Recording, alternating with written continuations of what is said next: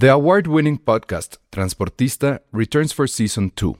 This time, we'll meet Beto Coral, who has lived his whole life in pursuit of one thing, justice for his father, a police captain. Captain Coral was mysteriously murdered shortly after leading the search block that captured and killed notorious drug lord Pablo Escobar. Listen to Transportista, Who Killed Captain Coral, available on the iHeartRadio app, Apple Podcasts, or wherever you listen to your podcasts.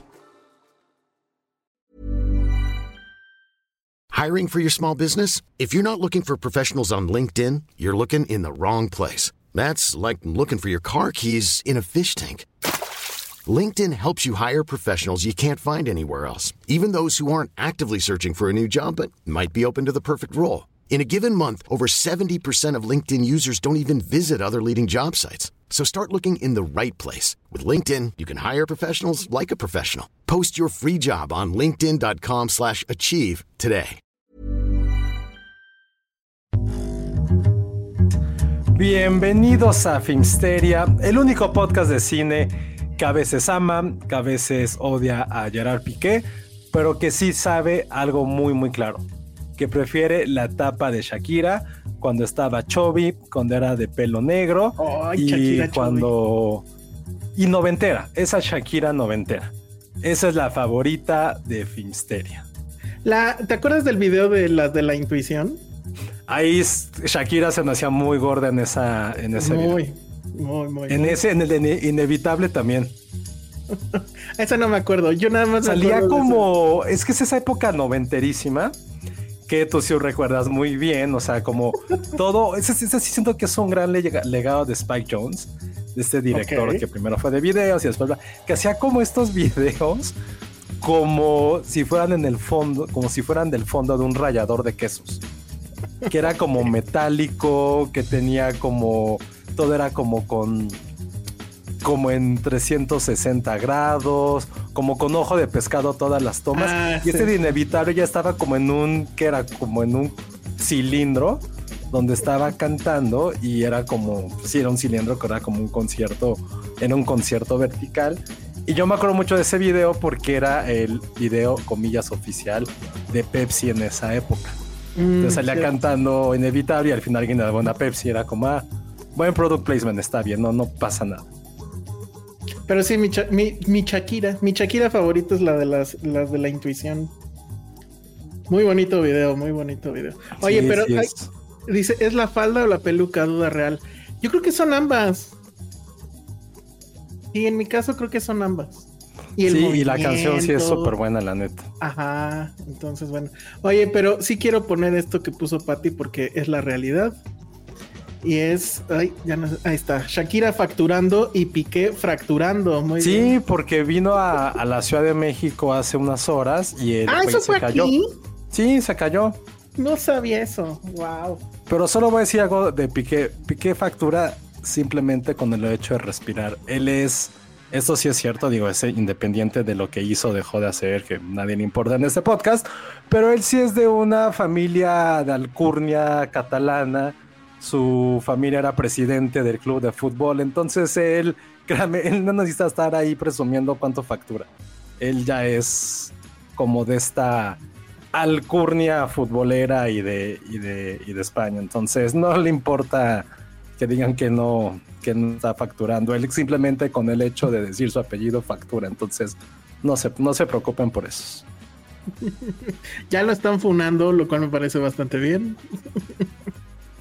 Ya es, es, ya es indefendible de Piqué, ¿no? O sea, pues mira, yo siento como cuando a ti te critican a Woody Allen, güey, se para en la obra del artista, este güey es lo que hizo en la cancha, ya lo que dejó de hacer, ¿a quién le importa? Pero ya ni juega, ¿no? Sí, juega. No, pero... Ganó la Champions, fue campeón del mundo.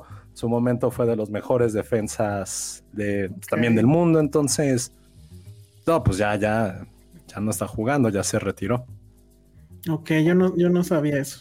Sí, sí, sí, sí. O sea, por ejemplo, Elsa, ¿tú qué, tú qué sabías de Piqué antes de estos diez segundos Nada. De información futbolera? Yo no sabía de la existencia del individuo antes de las canciones y de todo lo que evidentemente me explicó Patricia. O sea, nada. Ay, pero siento que su explicación está muy pro Shakira y no sabes el, obviamente, lo que él fue. O sea, Gerard pues no, Piqué... No, la verdad no. sí fue, o sea, te digo, su abuelo fue presidente del Barcelona. Sí, es como de una, eh, tío, de una familia que está dedicada a los negocios, al fútbol, y él fue campeón de la Champions con el Manchester United, con el Barcelona, campeón del mundo, la pare- una de las parejas de defensa más importantes de todos los tiempos. O sea, era como el Robert De Niro y Al Pacino de la defensa, así era él con, con Carles Puyol. Sí, sí, sí, así era, así era, así era. Pero es como un, contexti- un contextito, pues, de lo que... Porque, por ejemplo, eran los que se casaron. Sí, eran como un gran power couple, entonces, pues ya, ni modo. Pero todo eso sale a colación porque vino a la ciudad, el güey se cayó, porque tiene este proyecto. Aplicó un Juan Gabriel, ¿eh? Sí, tienes toda la razón. Aplicó un Juan Gabriel, pero el de Juan Gabriel, sí. Él se paró con más dignidad, así, porque se cayó y fue como, güey, estuvo muy pendejo, porque Juan Gabriel estaba en su momento, estaba siendo histriónico. Eh, Piqué estaba revisando el celular y se cayó, entonces. Sí, estuvo muy estúpida su caída, la neta. Estuvo muy estúpida. Sí, estuvo, pero siento que cualquiera de nosotros ¿Sabes dónde va pudo a haber hecho eso. En Fail Army va a salir. En Fail Army también lo pensé. Ay, es que ayer nos pusimos a ver Fail Army, amigos. Sí. Y fuimos muy felices. Pero bueno. Y bueno, todo esto fue... es porque, eh, te digo, eso, eso no nos preguntaron. Trae un proyecto que se llama The Kings League, que ah, es sí. como de fútbol sala, fútbol siete, donde con los streamers en su momento pues más grandes de España, que ni tú ni yo conocemos, evidentemente, porque ya no somos personas que estén en Twitch. Yo ni siquiera sé qué es Twitch. Eh, no conozco a ningún. Nada más conozco a un gordito que se llama Ibai. Yo, yo solo sé que les dis, le dicen el YouTube morado. Ah, esa es una buena definición. Entonces va a traer esta liga aquí a México. Bueno, a América Latina. Entonces todos los youtubers más famosos son como los... Bueno, no, entre comillas, son presidentes de unos clubes. Van a elegir jugadores y pues van a competir con reglas ahí inventadas. Y si es como... Es como decir, o cómo lo pongo en términos de cine. Ay, no sé, como, es como críticas a, de películas en TikTok en menos de treinta segundos quizá. Algo así, sí, algo así. Algo así podría ser, entonces... Eh, Qué horror. Entonces por eso vino a México, porque, y uno de los, el Chicharito Hernández, que ese sí, creo que sí lo conoces. Sí. Él va a ser el presidente de uno de los clubes, así como eh, Wherever Tomorrow y su hermano el Escorpión Dorado. Ellos ¿Y por van a qué? Ser, pues porque escogió a los youtubers y más famosos de América Latina, porque pues todo quieres... el contexto es digital. ¿Y quieres que yo aprecie a Piqué? O sea, no, ya lo acabas de matar, ¿verdad?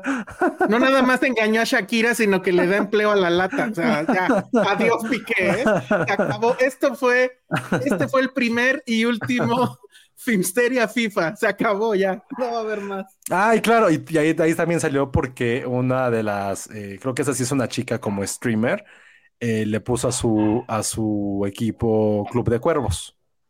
Ok. Entonces, ese también es como parte de, del chisme de lo que ocurrió. Club, Club de Cuervos sí me gustó, la verdad. Bueno, las dos primeras. Pero en fin, eso sí está... Y ese bien. Es el chisme de por qué Gerard Piqué estaba aquí y por qué ni tú ni yo entendemos que es de Kings League. Pero ya independientemente de eso, esto sí ya es como en un tema muy serio. Sí está poniendo como un poquito en tela de juicio cómo se están consumiendo uh, ahorita los contenidos, pues no solamente deportivos, sino los todos los espectáculos, shows que se están haciendo en vivo. Eh, sí, evidentemente, estadísticamente y a nivel económico, ya la gente, y lo sabemos, no está consumiendo eventos en vivo. Es muy difícil que cierto ah, sí. género de edad, eh, con ciertos intereses, pues les da hueva a esto. Lo hemos visto desde nuestra cancha mucho, con la parte de los Óscares, cuando son las premiaciones, que cada vez, y lo platicamos aquí, a la gente menos le importa. Entonces, a raíz de esto, surgió un poquito esto del Kings League, que por lo menos en España es un mega, mega fenómeno. O sea, ha sido streameado más algunos partidos de la Kings League que partidos de fútbol normal o que espectáculos en vivo. Y creo que esa es la parte interesante de qué está ocurriendo con algunos espectáculos, cómo se están consumiendo ahorita los contenidos. Pues sí, sí es cierto, ya la gente no quiere estar viendo dos horas algo. Esos partidos duran menos, tienen como otras reglas. Ya las estrellas, insisto, a lo mejor ya ni siquiera son los jugadores que están ahí, sino realmente los presidentes, que les digo, son estos streamers mega, mega, mega famosos en España y quieren replicar eso directamente en América Latina. Entonces, independientemente de que si no les gusta el fútbol, no importa. Si no saben quién es Piqué, da igual. Si no saben quiénes son los streamers, youtuberos, que yo tampoco conozco, no importa. Creo que aquí realmente, y lo interesante es qué está pasando, cuál es el gran fenómeno de esto de la Kings League y cómo pues ya las nuevas, las nuevas estrellas ya no son la gente con la cual crecimos. Ahora es gente que se dedica a hacer chistes, bromas o streamear lo que están jugando en Twitch o en otras plataformas. Entonces creo que esto es muy, muy interesante. Insisto, a mí no es algo que me llame la atención. Lo poco o mucho que sé ha sido a través de esta parte de contenidos y de negocio y de nuevas generaciones y de nueva forma de consumirlos. Y eso es lo único que, que quiero poner como, como en este contenido, como en este contexto y que realmente nos implica a nosotros. Entonces, no, pues... chécalo. Nada más si quieres, Elsa, la próxima semana. Ajá. No lo vas a hacer, pero sí date un clavado en lo que está haciendo la Kings League y lo que, está repre- y lo que representó en España. Porque sí fue un fenómeno masivísimo igual, igual a principios checo. de este año y el pasado. Pero ojo, porque esto también se derivó, no solamente de Kings League. Creo que hay este streamer este, muy, muy famoso, pero ultra famoso, que se llama Ibai. Es un gordito y güerillo, como de barbita, muy cagado. Que el güey también es, él es socio de Piqué para sacar de Kings League. El güey también sacó otro proyecto como de lucha, como tipo U F C, también con streamers y con todos estos güeyes. Y también creo que se llama La Velada. Creo que se llama La Velada. Ya ha sacado como tres cuadras. Ah, mira, justo lo que nos pone Chava Rugueiro. Y también está La Velada, donde streamers tienen peleas de box. Yo no sé si eran box o un poquito como U F C. Y también fueron un súper trancazo. Súper trancazo. Pero así, durisísimo. Entonces, eso es la parte que está interesante. De, pues a lo mejor no quieres ver a deportistas peleando. Digo, ahorita voy a llegar a ese punto. Quieres ver a güeyes como comunes y corrientes con los cuales has crecido y los quieres ver. Es como nos pusieron a pelear a ti y a mí, pero box. Y la gente lo no quiere sé. ver. Es como, güey, realmente... Lo... Bueno, sé que es sí, eso. gente pagaría no por ver eso, pero... Es lo que está cabrón, pero... Y ya más para cerrar esto, hubo una vez que fue esta madre de La Velada. Es que es un tema bien interesante porque a mí no me interesa. No me interesa eso... porque son streamers. Pero es hay una generación es que está... clavada y millones y millones, millones de streams en Twitch. O sea, imagínate como, yo, que a mí otras cosas me interesan menos que el fútbol y ahora me dicen que va a ser con influencers y con youtubers. Uy, váyanse al diablo. Jamás voy a poner ahí mis ojos, o sea, pero bueno. Sí, dice no, José no. Vázquez, tengo alumnos aquí en la Universidad de Colorado que se gastan un varo en los eSports, pero los eSports son otra cosa. Los eSports son... Es que no, no, porque van de la mano. Estos streamers que son como grandísimos son uh-huh. porque hacen eSports. O sea, porque se la están jugando, o sea, sacaron sus canales de véanme jugar FIFA o Halo o ajá, cualquier ajá, cosa ajá. y de ahí se empezaron a ser famosos. Digo, no uh-huh. todos, pero uh-huh. algunos que han estado en estas cosas de España y creo que algunos otros que están aquí en América Latina jugaban eSports en vivo. Y de ahí sacaron sus canales de Twitch y empezaron a crecer, a crecer, a crecer, a crecer. Y se convirtieron en estos fenómenos. Dice Cintia, sí pagaría por ver golpes entre tú y yo. Dice que José y Elsa tengan su pelea de box. No, pero más bien seríamos como, como lucha de doble u doble u E, así como de tag team. O sea, las que es de dobles. Ah, así okay, de, así, okay. sí, eso estaría bueno. Entonces, está pasando eso, pero que, que sí es un yo tema no... que, que seguramente tú no, tenías, tú no tenías ubicado.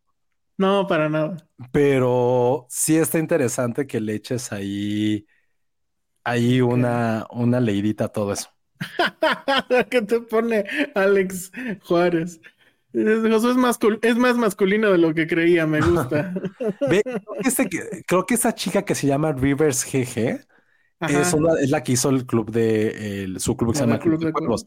Es un streamer y es bien, bien famoso. Yo a ellos jamás los he consumido, los conozco, o sea, como uh-huh. de nombre y por todo lo que han estado haciendo, pero, pero sí, sí es un terreno que nosotros, pues no, no, no contemplamos, pero que está ocurriendo y que se está haciendo gigantesco. Bueno, pues todo eso fue porque vino Piqué a eso y se cayó.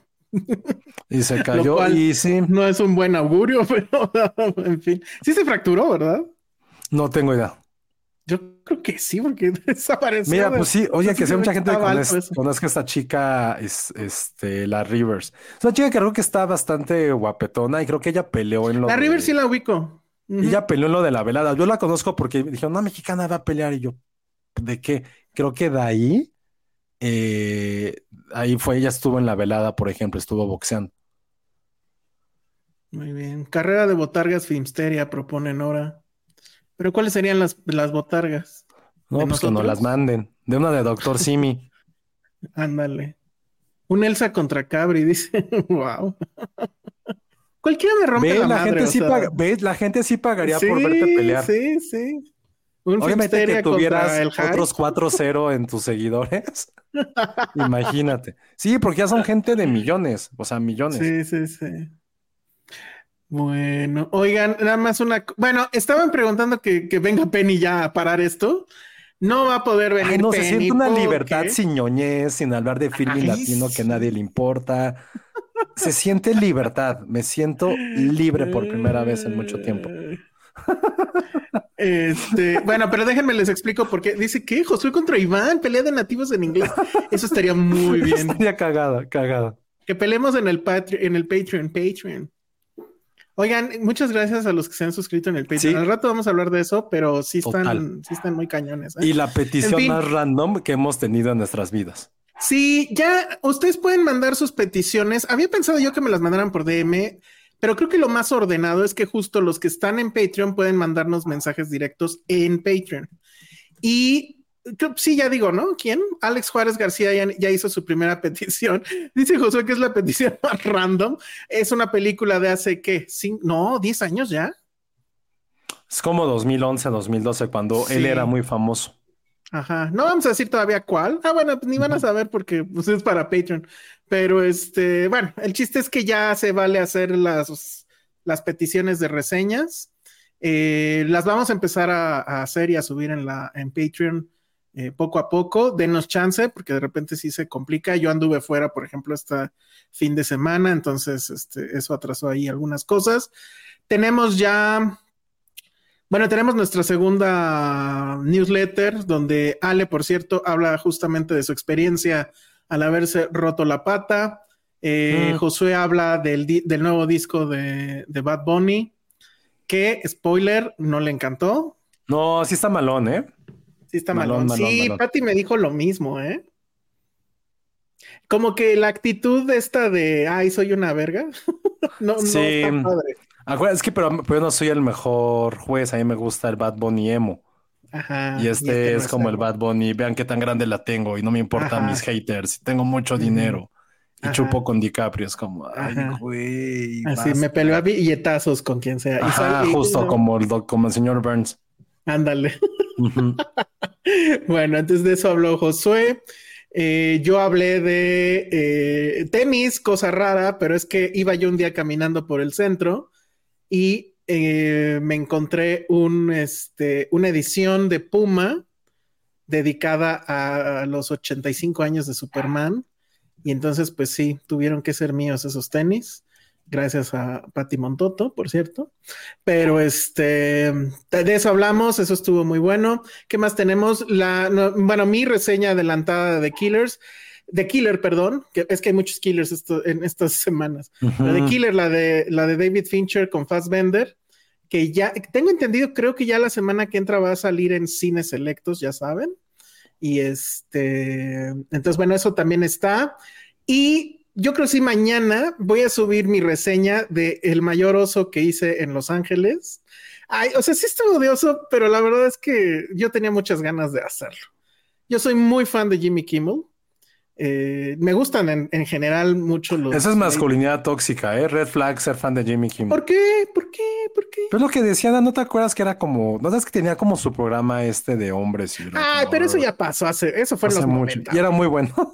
Sí, pues ya ves. O sea, si nosotros hubiéramos tenido un micrófono en esa época, hubiéramos hecho un programa igual. O sea...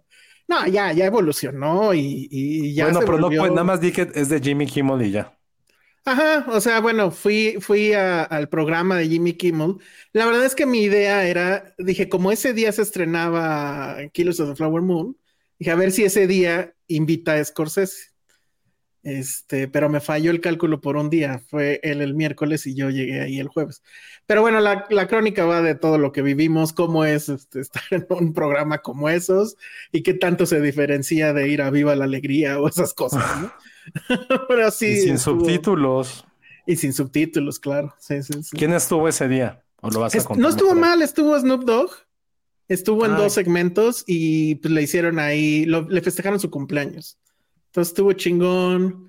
Al principio ahí, bueno, sale Guillermo, obviamente, y pues es el güey es el que más aplausos se lleva, ¿no? Y, entonces, y nosotros como, como mexas, pues más, ¿no? Entonces, sí, dice, yo era bien fan de The Man Show, ya ves. Sí, pues es que sí es, pero sí, eres un programa ya bastante cancelable, la verdad. Pero bueno, pues eso va a estar en el Patreon.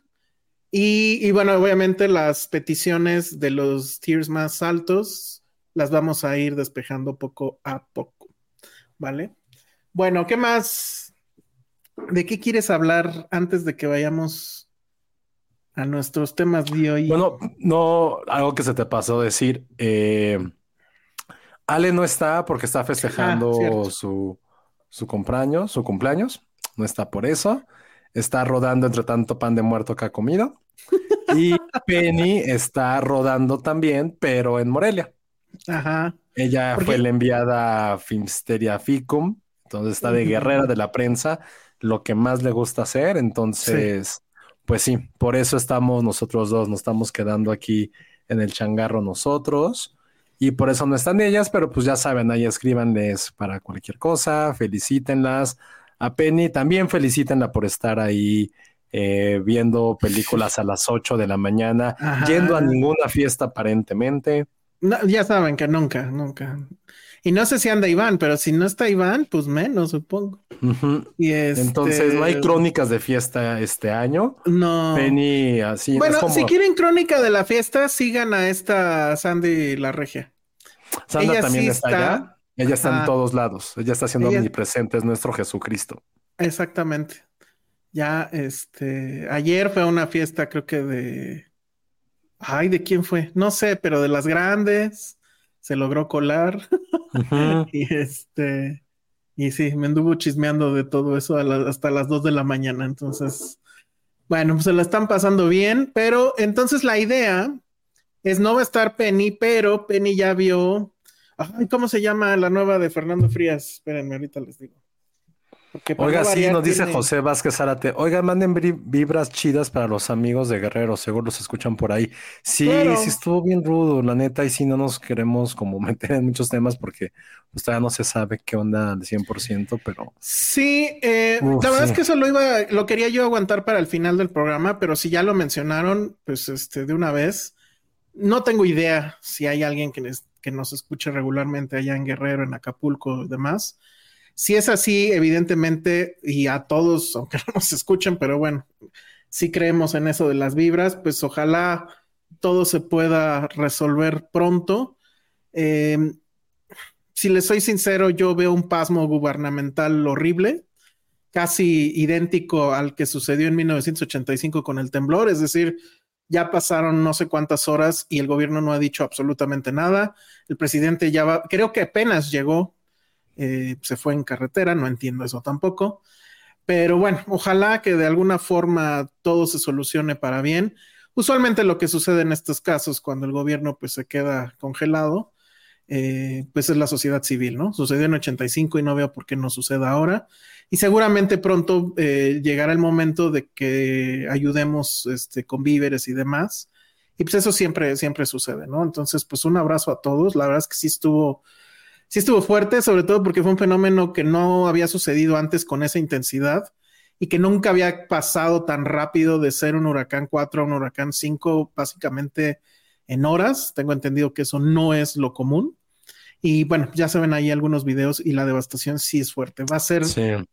va a ser complicado, sobre todo porque pues ya evidentemente dicen la, la etapa, una de las etapas fuertes de Acapulco, obviamente es Navidad, fin de año. La gente le gusta pasar esa temporada ahí y va a ser difícil que el puerto reciba a los visitantes.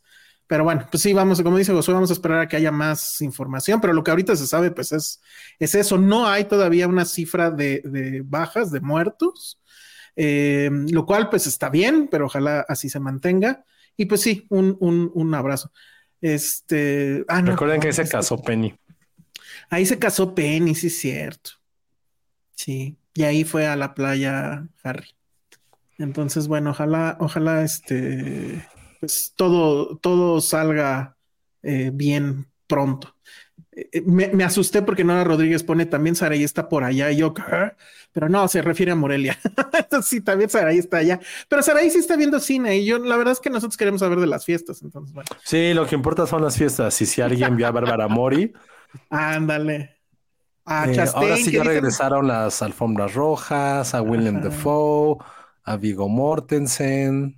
De Vigo no vi fotos. Sí vi, ¿no? Sí, estuvo el primer día. Mm, ahí sí no vi. Eh, pero en fin.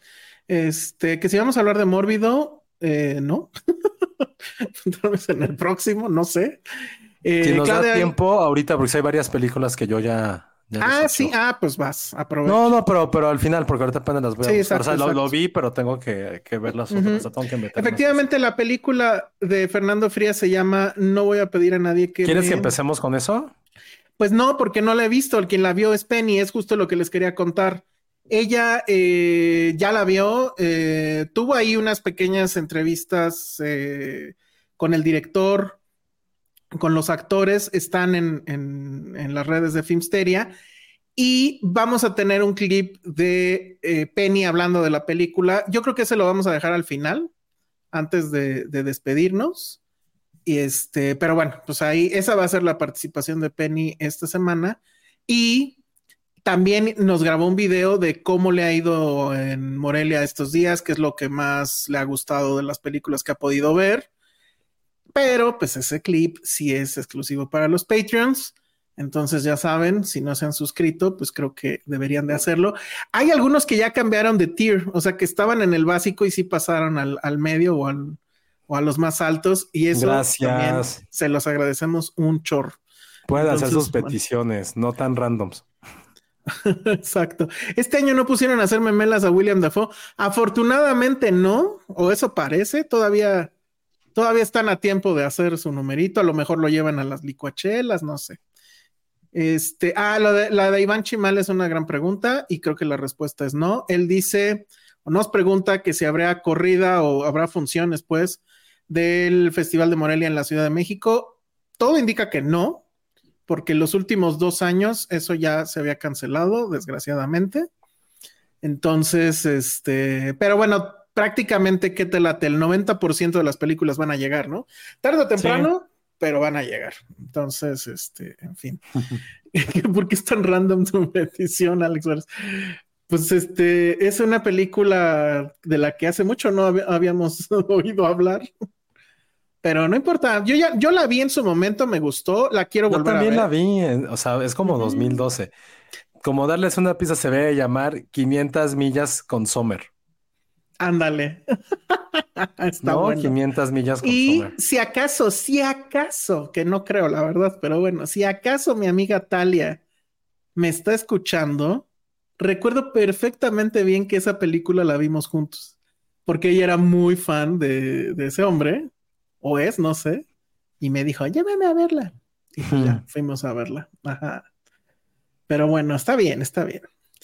Ya, ya, ya se enterarán los Patreons de qué de qué películas. No, Nora, uh-huh. hasta que seas Patreon.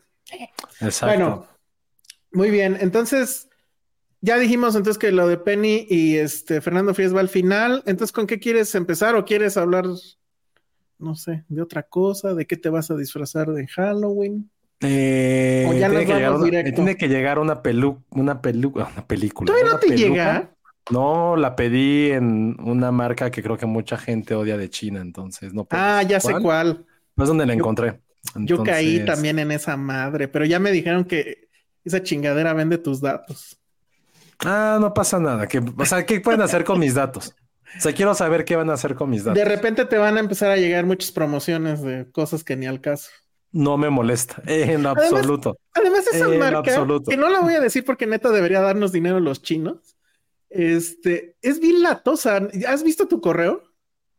No. Tienes es un que tengo, es que, es que yo tengo Aprovecha un correo. No sé qué. Tengo un correo donde Para solo todos. están mis suscripciones. Sí, eso es Entonces nunca me llegan a, al personal ni a los Ajá. otros dos como que sí utilizo.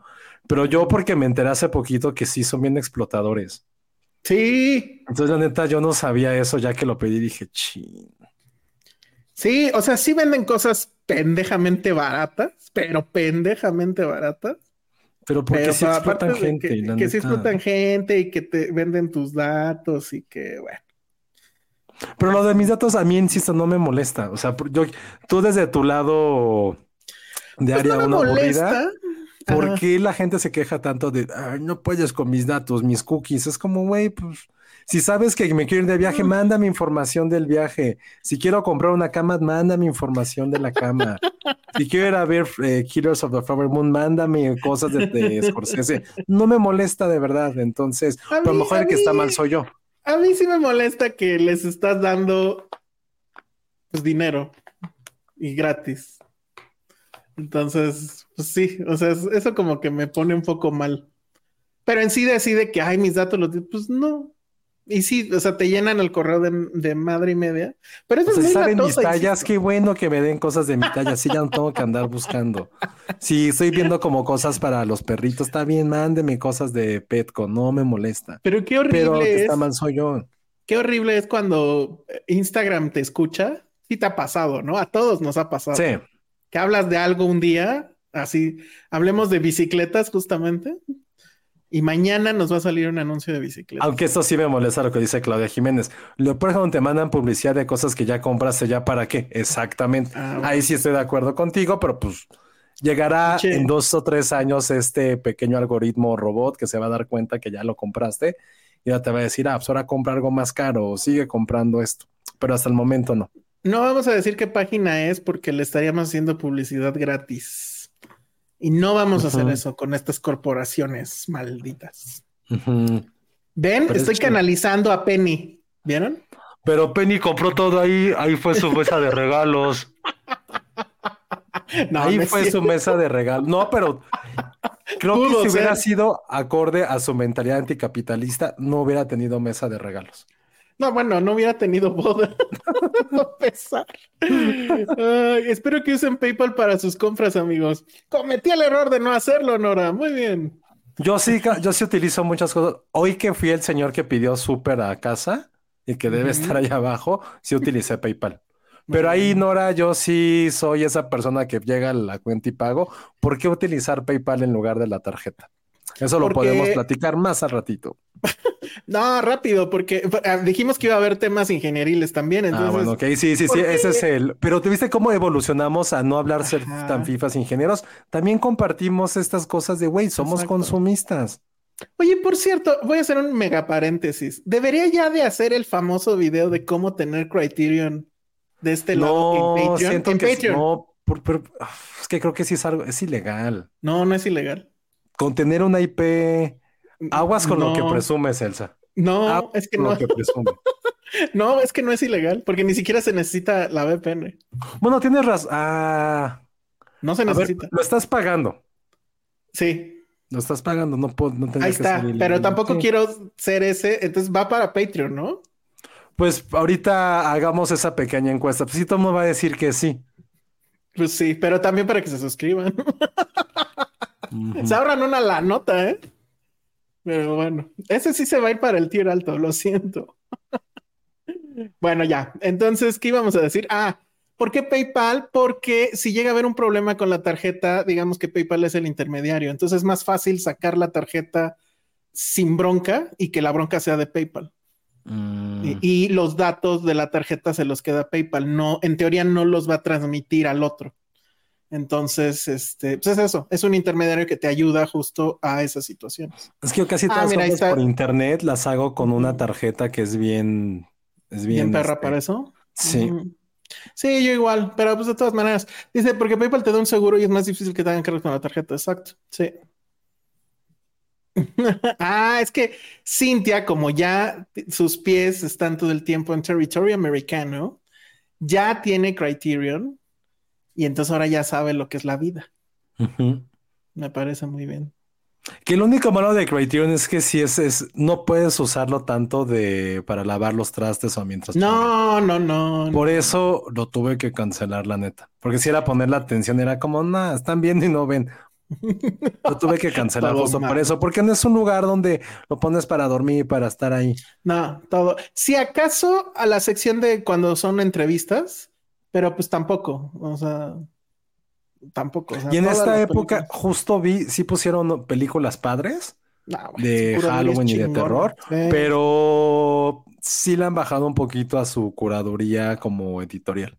¿Tú crees? O sea, ya no le empaquetan tan cagado. Sí, antes lo hacían más chido, pero mm. pues quién sabe. Mi tienda bueno. favorita es Shein, amigos. Obvio le decía eso de comprar cosas chinas, dice Nora Rodríguez, y después le contestan, no compren en Shein. Es que esos también son explotadores. Y por el tema de la fast... ¿Cómo le llaman? ¿La fast fashion? Fast fashion. Uh-huh. Entonces, sí, sí, por eso mi camisa esta que es de, de Ken. Ah, la camisa de Ken. Muchos uh-huh. años, muchos años. Esa, esa camisa que trae Elsie, que la gente que nos está escuchando en Spotify o Apple Podcast no la están viendo, nada más es como tip. La trae uno de los Kens en la película de Barbie. La escena donde están en bicicleta. Ajá. Uh-huh. Y nos dimos cuenta durante la función. Y fue algo muy teto. Ah, mira, esto que dice Alex Juárez. Y ya, con eso terminamos de tontear y ya vamos a, a las películas. Ya mejor vayan a las plazas chinas de Izazaga. Mucho, mucho de las apps están ahí. Sí, pero el otro día fui y ahora sí que ya no es lo que era. O no es lo que me habían prometido. Sí hay mucha cosa muy barata si estás haciendo... Por ejemplo, si tienes tus licuachelas, justo... Los, este, los envases y los vasos y todo eso están estúpidamente baratos. Uh-huh. Si vas a comprar, no sé, los útiles de tu hija, sobre todo, porque son todos cute y las este, gomitas y los stickers, todo también pendejamente barato. Pero más allá de eso, la gran mayoría de cosas son, o sea, son chinas, ergo, son piratas. Y irse a meter a ese lugar que la verdad está medio federal, entonces sí, no, no me encantó. Fuimos una vez nada más y la verdad ni compramos nada. Pero bueno. Ah, está no Claudia. No estás en edad de ir a eso. Solamente si vieras The Kings League estaría bien.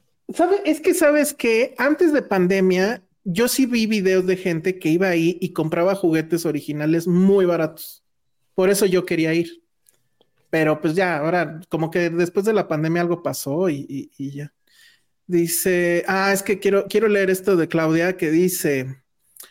Los de Shein no solo son explotadores, generan una cantidad escalofriante de ropa, muchísimo más que Inditex, generando un montón de desperdicio.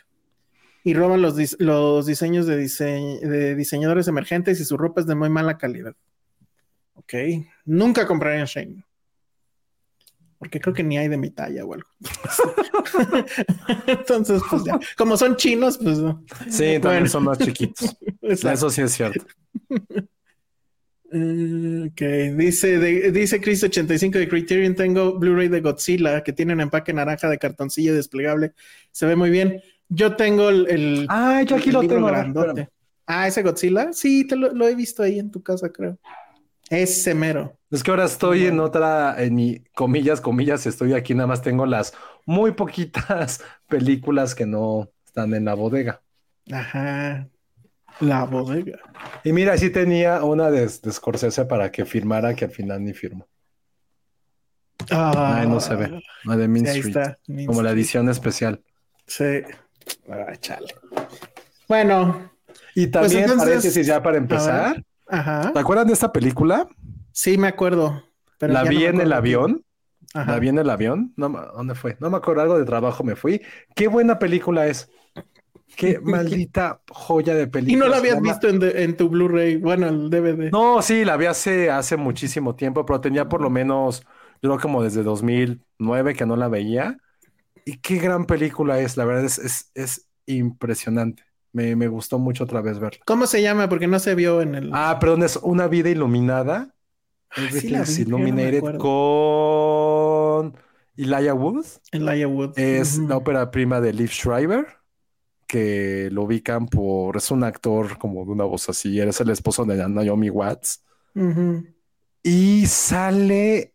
Ay, güey, el de Gogol Bordello. ¿Se acuerdan de esta banda? Uh-huh. Muy dos milera. Él es el uh-huh. coprotagonista. Entonces, uh-huh. si no la han podido ver, es sobre un chico. Es muy... Es gran cliché de los mitad de los dos mil de cine independiente. O sea, muy Wes Andersoniana. De un chico judío que regresa a Ucrania, por cierto, a buscar a su familia que pues, fue, fue muerta durante el Holocausto.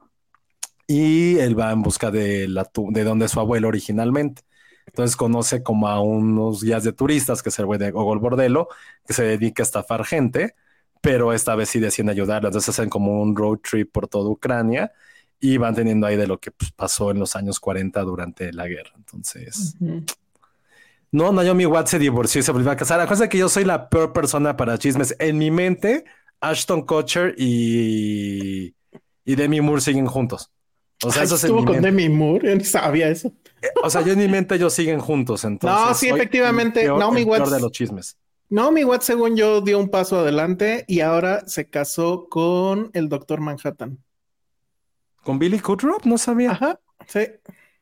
Ven, yo, yo, yo dije que se había casado con este güey. Y imagínate. Por cierto, ¿viste el video de Tim Burton con esta Mónica Bellucci? Sí. No mames, qué increíble. Para quien no lo ha visto, que dudo que haya alguien que no lo haya visto, este, pues están en una alfombra roja de algo. El güey va con ella, como que es su primera alfombra roja juntos, o yo no sé. El tipo está soñado, está básicamente brincando, sonriendo, le besaba la mano, la tomaba de la mano. O sea, es el nerd que finalmente sale con la guapa del salón. Ni cuando le dieron el cheque de Batman del ochenta y nueve estuvo tan feliz. Es increíble. Todo ¿Qué, ¿qué prefieres? ¿Haber hecho las mejores no sé dos de Batman o ver, estar ¿cómo, con cómo? Mónica Bellucci? ¿Qué prefieres? ¿Haber hecho la uno y dos de Batman o estar con Mónica Bellucci? No, Mónica Bellucci mata todo. ¿Mata bueno, Batman? Sí, claro. Obvio. Y si hubiera sido la Mónica Bellucci del ochenta y tantos, uff. La de Pero Malena. Bueno. Ándale, la de Malena. Uf. Sí, es la, es la pareja más random de la historia. Sí, ¿cómo fue eso? ¿Cómo por qué Mónica Bellucci le interesa andar con Tim? Además, el Tim Burton ya más jodido que puede haber, el que ya ni hace cosas buenas ni nada. Entonces, bueno, en fin. ¿También salía con Eva Green? No. No. Nah. Ah, entonces, ¿qué tiene Tim Burton? No respondan. Y también estuvo con Helena Bonham Carter, pero ese se entiende. Ese pero Helena Bonham, o sea, sí está guapa y todo, pero los dos eran como darks, ¿no? Sí, esa nunca lo entendí. O sea, a mí nunca se me ha hecho guapa Helena Bonham Carter, ni en... Ah, mí sí. Ni en Fight Club, que es como su mejor momento. Pero sí, sí eras como esa parejita que iba al chopo. Ándale, como, güey, se entiende, se entiende. Justo, o sea, justo. No hay bronca, se entiende. Sí, sí, que ahorita Halloween para ellos es como su Navidad y están todos Ajá, entusiasmados total. Y hacen fiesta de Halloween. Todo. O sea, se y no entiende. Quita, no quitan la, el, los adornos de Halloween hasta febrero. Entonces, Ajá, que es como el cliché de, oigan amigos, huelen un poquito humedad porque ya es verano y siguen vistiéndose de negro. No pasa nada, se entiende. Pero que sí estuvo con Eva Green, no puede ser. ¿En serio estuvo con Eva ah. Green? No, no, yo no creo eso. No puede ser. Si no, entonces sí ya hay que ver qué, qué hace pinche Tim Burton. Pues hay o sea, no puede ser. Ahí... Pero es que eh, ni cuando estaba haciendo bien las películas. Bueno, pues no, sé, no pero... Estaba con Bonham Carter. Híjole, qué fuerte todo, eh, la verdad. En fin. Ay, sí, ahora ya todo el mundo quiere a los nerds. Dice sí, Salvador, los nerds son los mejores para andar con ellos. ¿Por qué? Dinos Ay, por, por qué. Ahí vieron mucho Big Bang Theory, ¿eh? Ajá, sí, sí, sí. Mónica Bellucci vio de Big Bang Theory y dijo, sí, ah, huevo, dijo, a ver. Necesito una así. Y es el primero y todo sentimental. Era así, sí, obviamente. Pero se supone es dark. O sea, ¿qué le dirá? Le, le, le, le, le hará poemas tipo... No sé. Pero siento feo que entonces Guillermo del Toro no tenga una Mónica Bellucci a su lado. Bueno, pero su, su nueva esposa, novia... No, ya es esposa. pues está así güerita, está, está bien. Sí, pero no es Mónica Bellucci. Y... bueno, novios como seis años, ¿quién es? Eva, Eva Green, Green y él. Ah, no uh-huh. puede ser. Amigos, me retiro de esto ya. No quiero saber nada de la vida. No puede ser, ¿cómo? O sea, estamos hablando de Eva Green. Pero a lo mejor ese es el mensaje para todos los, los chicos, todos los muchachos. Ah, está eh, bueno eso. Se anduvo con Lisa Marie. Ah, se anduvo con sí. Lisa Marie Presley. Güey, ¿qué pedo? Entonces es un super galán el cabrón. Ay, a ver, voy a buscar Eva Green. Y había una gusta. página hace mucho Ajá. tiempo que te decía las celebridades con quién andaba con cada una. No sé si sigue existiendo. Creo que se va a dejar de buscarla. Who Dated Who. Ahí se llamaba, creo. No, sí sigue ¿Eh? existiendo. No mames, y sí andaban, pero espérate. Voy a buscar porque... Tim Burton en esta página de Who Dated Who. O sea, quién anda, quién se daba a quién. Hay que hacer una mexicana de quién se daba a quién punto com. Sí, voy a buscar cancelan. Tim Burton. Espérense. Tim Burton, esto. Nacido en mil novecientos cincuenta y ocho. Ay, tengo que poner el adblock. ¿Ya ves? Boo. Pero Está vean. Bu- ya voy a poner siempre. Tim Burton merece. Con Helena Bonham Carter y con Eva Green. Mónica Bellucci, Lisa Marie y Lena Geisicki, que no sé quién es, quién pero será. Estuvo casado con ella. Ah, no puedo creerlo. Bueno, pero ponen el Eva Green como rumor. No, pero aquí ya hay varias fotos donde, bueno, ah. sí puede ser rumor. Porque vean, aquí hay esta foto. Donde, pues nada más salieron. Su manita está en la espalda de Eva Green. Se ve como que fue un, una foto de paparazzo. Y, y ya. Pero, pero no puedo creerlo, ¿eh? O sea, en serio, ¿qué le ven a, a, a Tim Oye, Burton? Creo que esta página me va a dar virus. Está bien tocala. Muy bien. Te las voy a poner aquí para que... chequen esta, esta bonita página. Bueno, pero vean esto y quédense, amigos, quédense con quien los vea como Tim Burton ve a Mónica Bellucci. Como dice Jimena Lipan, es como el Pete Davidson. Uh-huh. Es como el Pete Davidson Dark. Ajá. Pero todavía de Pete Davidson dicen, güey, es, igual ese güey pues sí tiene un... Bueno, y está más, está más chavo. Ajá, y está más chavo, ajá. Y tiene este, este lure de chico de la calle malo que le encanta a las mujeres. Yo, por ejemplo, ¿saben a quién voy a respetar toda la vida? Pero sé que a lo mejor mucha gente no lo ubica, va a decir, Josué, ya sabemos que eres como late millennial. Eh, ay, se me fue su nombre, el que hacía Fez en The seventies Show. Ah, se me fue horrible su nombre. Wilmer ah, Valderrama. Ah, pero el historial de Wilmer Valderrama. ¿En serio? Es como para ponerle una basílica al güey. Para ver quién... Pero voy a hablar así como de mis, de mis tiempos. Uh-huh. Anduvo con Jennifer Love Hewitt. ¿Cómo se llamaba Valderrama? Pero ¿cómo Wilmer se llamaba? Valderrama. Mandy Wilmer. Moore. Órale. Lindsay Lohan. Ashley Simpson. Avril Lavigne. Rihanna. Demi Lovato y Minka Kelly. Órale. Mira, este es... creo Él que es sí actual. Es como mi tótem. Es como... wow. Mira, ahorita anda con esta chica. No sé quién sea. Sí, Wilmer Valderrama. Amanda Pacheco se llama. Uh-huh. Oye, sí, hay mucha gente que, que sí tiene como cierta pil por, por Tim Burton, ¿eh? Ah, sí, ya están diciendo. Uh-huh. Pues es ah, que, a ver, yo no conozco a Tim Burton joven. Siento que siempre, que él ya nació como, como viejo. Ay, claro que lo conoces. A ver, Tim Burton joven. Es que siempre tuvo cara de anciano. Ah, es como Cerati. De, es, cuando era joven era, era como Cerati. Era ¿eh? como Cerati, sí, totalmente. Ajá. A ver, ahí, aquí está. Mira, con su loguito de Batman y todo. ¿Sí se está viendo? Sí. ¿Eh? Entonces sí, sí, sí era, era como, como, como de... ¿Cómo se llama este disco chaf, chafísima? Como de rock en tu idioma. Pero también se parece un poco a Pee Wee Herman, ¿no? Nada más que despeinado. Sí, pero vean. Digo, ayer, ayer parecía joven. Johnny Depp. Claro que no, Alonso no. Hernández. No mamen, tampoco. O sea, a ver, Johnny Depp joven. O sea, Johnny Depp joven... No, Johnny Depp joven sí estaba súper cabrón. súper cabrón. No, Johnny Depp joven, no mames. Hasta por los oídos te dejabas.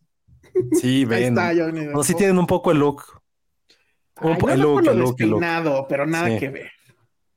Sí, Morgan no, Freeman pero... También. Pero sí, Johnny Depp sí estaba muy cabrón. Bueno. Sí, Johnny Depp sí, puta, sí.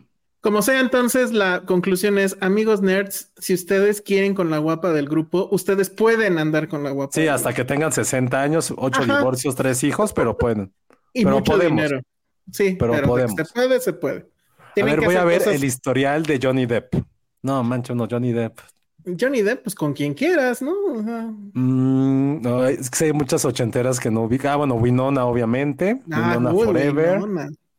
Eh... Juliette Lewis, que a mí me da mucho miedo Juliette Lewis, por cierto. Uh-huh. Eh, Ellen Birkin. Uh-huh. Eh, Kate Moss. Uh-huh. Naomi Campbell. ¿No eran, eran amigas? No Ese sé. Ese chisme no tampoco sé. me lo sé. Vanessa Paradis, que sé si es famoso. Angelina Jolie. Eh, Esa no me la sabía. Robin Baum, Antoniette Cala. Es que se anduvo como con muchos modelos que no conozco. Ya, ya se Amber Heard, llegado. obviamente Amber Heard. Ya se ha de haber llenado de virus tu compu. Mira, esta sí, foto no, no. Es, es, es muy increíble porque es este, Johnny Depp con Winona. Y se ve que en las fiestas y todo, pues se, te, se le pegaban sus amigos nerds. Que tenemos aquí a Tim Burton. Y del otro lado es este, el, el músico, ¿cómo se llama? Ay, oh, el que hizo casi toda su música. Danny Elfman, ¿no? Danny Elfman. Sí, Danny Elfman también es un tetazo. A ver, voy a buscar tetazo. Danny Elfman. Danny no anduvo Elfman. Con nadie. A ver si existe en esta página Danny Elfman. Danny Elfman, sí. Voy a buscar el historial de Danny Elfman. Bridget Fonda, ¿qué hubo? Ah, y, y te vas a morir con quién más, ¿eh? No mames, ¿con quién? Con Kim Gordon. ¡Órale! A ver, Kim Gordon. Con Anna. Kim Gordon, ¿qué hubo? Elfman. Güey, no puede ser. Con, yo no sabía eso de Kim Gordon. Yo tampoco. Y no veo fotos, ¿eh? ¿Quién sabe si sea real? Mm-hmm, me late que no. Kim Gordon de Sonic Youth. Pero sí entiendo que había ahí como algo. Pero Bridget Fonda está... Uh-huh. Y estuvi... No, no están tanto... Estuvieron casados diecinueve años. Ah, caray. Ok. Danny Elfman parece un Carrothead. Sí. Dice... Ah, mira, esta pregunta de Alex Juárez sí la voy a poner aquí al aire. Pregunta seria, ¿quién era más guapo, el Josué joven o el Josué de ahorita? ¿Y quién tuvo más pegue? ¡Oh! No, el joven, obvio. Esta pregunta yo creo que es para Patreon también, ¿eh? Porque recuerda que sí. tenemos nuestro episodio de preguntas pendientes. Sí, no, ya llegó una, un momento de la vida en que pues ya, ya se deja ir. Y, y sí te salvaron, dije, lo bueno es que no iba a haber chisme en este programa. No, pero el chiste es que el, el chisme salió por ustedes y como no conocemos de chisme, hubo una página que nos salvó. Exacto. Pero bueno, ya, vámonos. Dice, voy a buscar a alguien. Tiene plática. Vat, vat, vat. Alma Rivera dice, me parece que Tim Burton tiene plática y es interesante. Eso tiene a su favor. Ya si vas por el eye candy, pues te aguantas. ¡Oh! Ay, pero ¿de qué te va a platicar Tim Burton? Siento que tiene la misma plática que del Toro. No, de monstruo. Eso, eso pongámoslo. ¿A quién prefieren? O ah, sea, es una muy buena. Muy bien. O sea, ya. no, pero a ver, vamos a poner este contexto, ¿no? No los, o sea, es como un ligue de chat. Un ligue uh-huh. de chat, no de Tinder, porque ahí hay, hay fotos. Un ligue de chat. Del chat, del de Latin chat. O sea, están platicando con, un, con Tim Burton, pero no lo vi, no saben que, cómo son físicamente. Guillermo del Toro, y quién más es como nerd. Así, nerd tetazo. Pues eh, eh, Burton, Burton, está bueno. No, no, por eso Tim Burton y Guillermo del Toro. Ajá, sí, sí. ¿Con sí. quién creen que tendrían mejor plática? O sea, ¿quién las ligaría mejor? ¿Tim Burton quién, o Guillermo del Toro? Pero ojo, no saben cómo son físicamente, ¿eh? No, sí saben, güey, pues ya. No, no, porque es la, no, porque es Latin Chat, o sea, no, no sabes. Es quién te enamora, quién Ay, te da ya. mejor plática entre Tim Burton y Guillermo del Toro. Ok. Que nos diga, estoy intentando ahorita en lo que está esto, ver si puedo poner una encuesta. Yo lo estoy pensando, ¿quién me, quién me enamoraría más fácil? Del pero, pero a ver, si sí hay una cosa que, que, este, que tendríamos que ver. Este, ¿a qué edad? O sea, ahorita, el, el Tim Burton de ahorita y el ah, Guillermo del Toro bueno. de ahorita, o el Guillermo del Toro de... Mira, esto me gusta de Alma Rivera, yo también no sé, pero dice Tim Burton, porque siento que del Toro maría cartas de amor y eso me da flojerita. No sé, siento que, es que también siento que Tim Burton se ha de ser como esos mega emos que dirían, no voy a cortar por ti las venas. O sea, tú me das vida. Yo estoy en un lugar oscuro, pero conoce. O sea, sí siento que Tim Burton sería ese. Pero Guillermo del Toro sí siento que sería el güey que te estaría como llevando serenata en la segunda cita. Oh, sí. Serenata, pero con mariachi, ¿no? Sí, pues sí. A oh. ver, ya está, ya está. ¿Qué dijeron? Es, dice Jimena Littman, siento que Tim Burton huele a humedad y del Toro huele a hotcakes.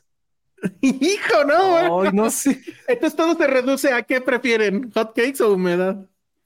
Mira esta, nos dice Nora. Oh, Guillermo del Toro siento que ha de tener como un lado tierno, mientras que Burton sí es más gótico.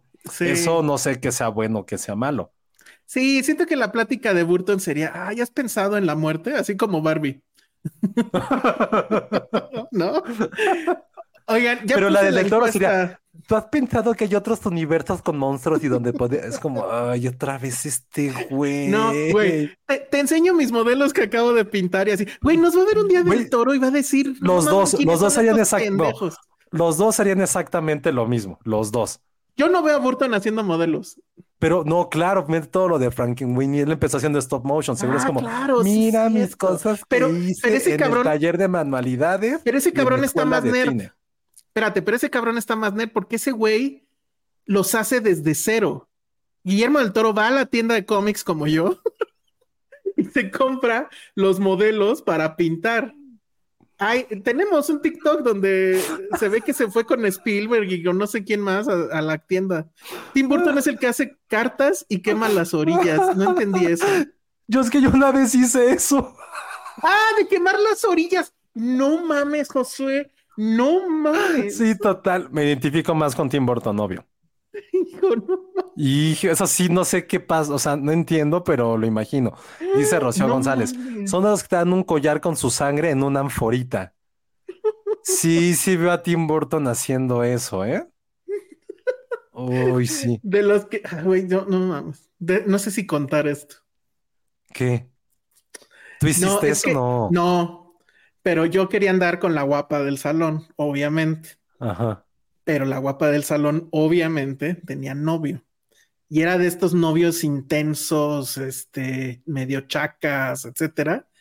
Y una vez, con un cúter, sí se marcó el nombre de la chica así en el brazo, así. Ajá. Y pues obviamente eso... Fue una señal de amor increíble y bla, bla. ¿Y cómo se llamaba ella? Espero que tenga un nombre era... corto. No voy a decir su nombre, pero eran seis letras nada más, afortunadamente ah, bueno. para, para él. Ajá. Y si los geeks son Sam, de lo peor. Los geeks son de lo peor, dice Adriana Ibarra. Eh, eh, yo quiero que nos digas por qué. Sí, dinos por qué. Uh-huh. Mauricio Cruz dice, eh, te, te daría rosas, violetas y negras. Sí, pero siento que los dos, ¿eh? Ahí sí. No, creo que... yo no veo tanto del Toro de rosa negra, ¿eh? No. Uy.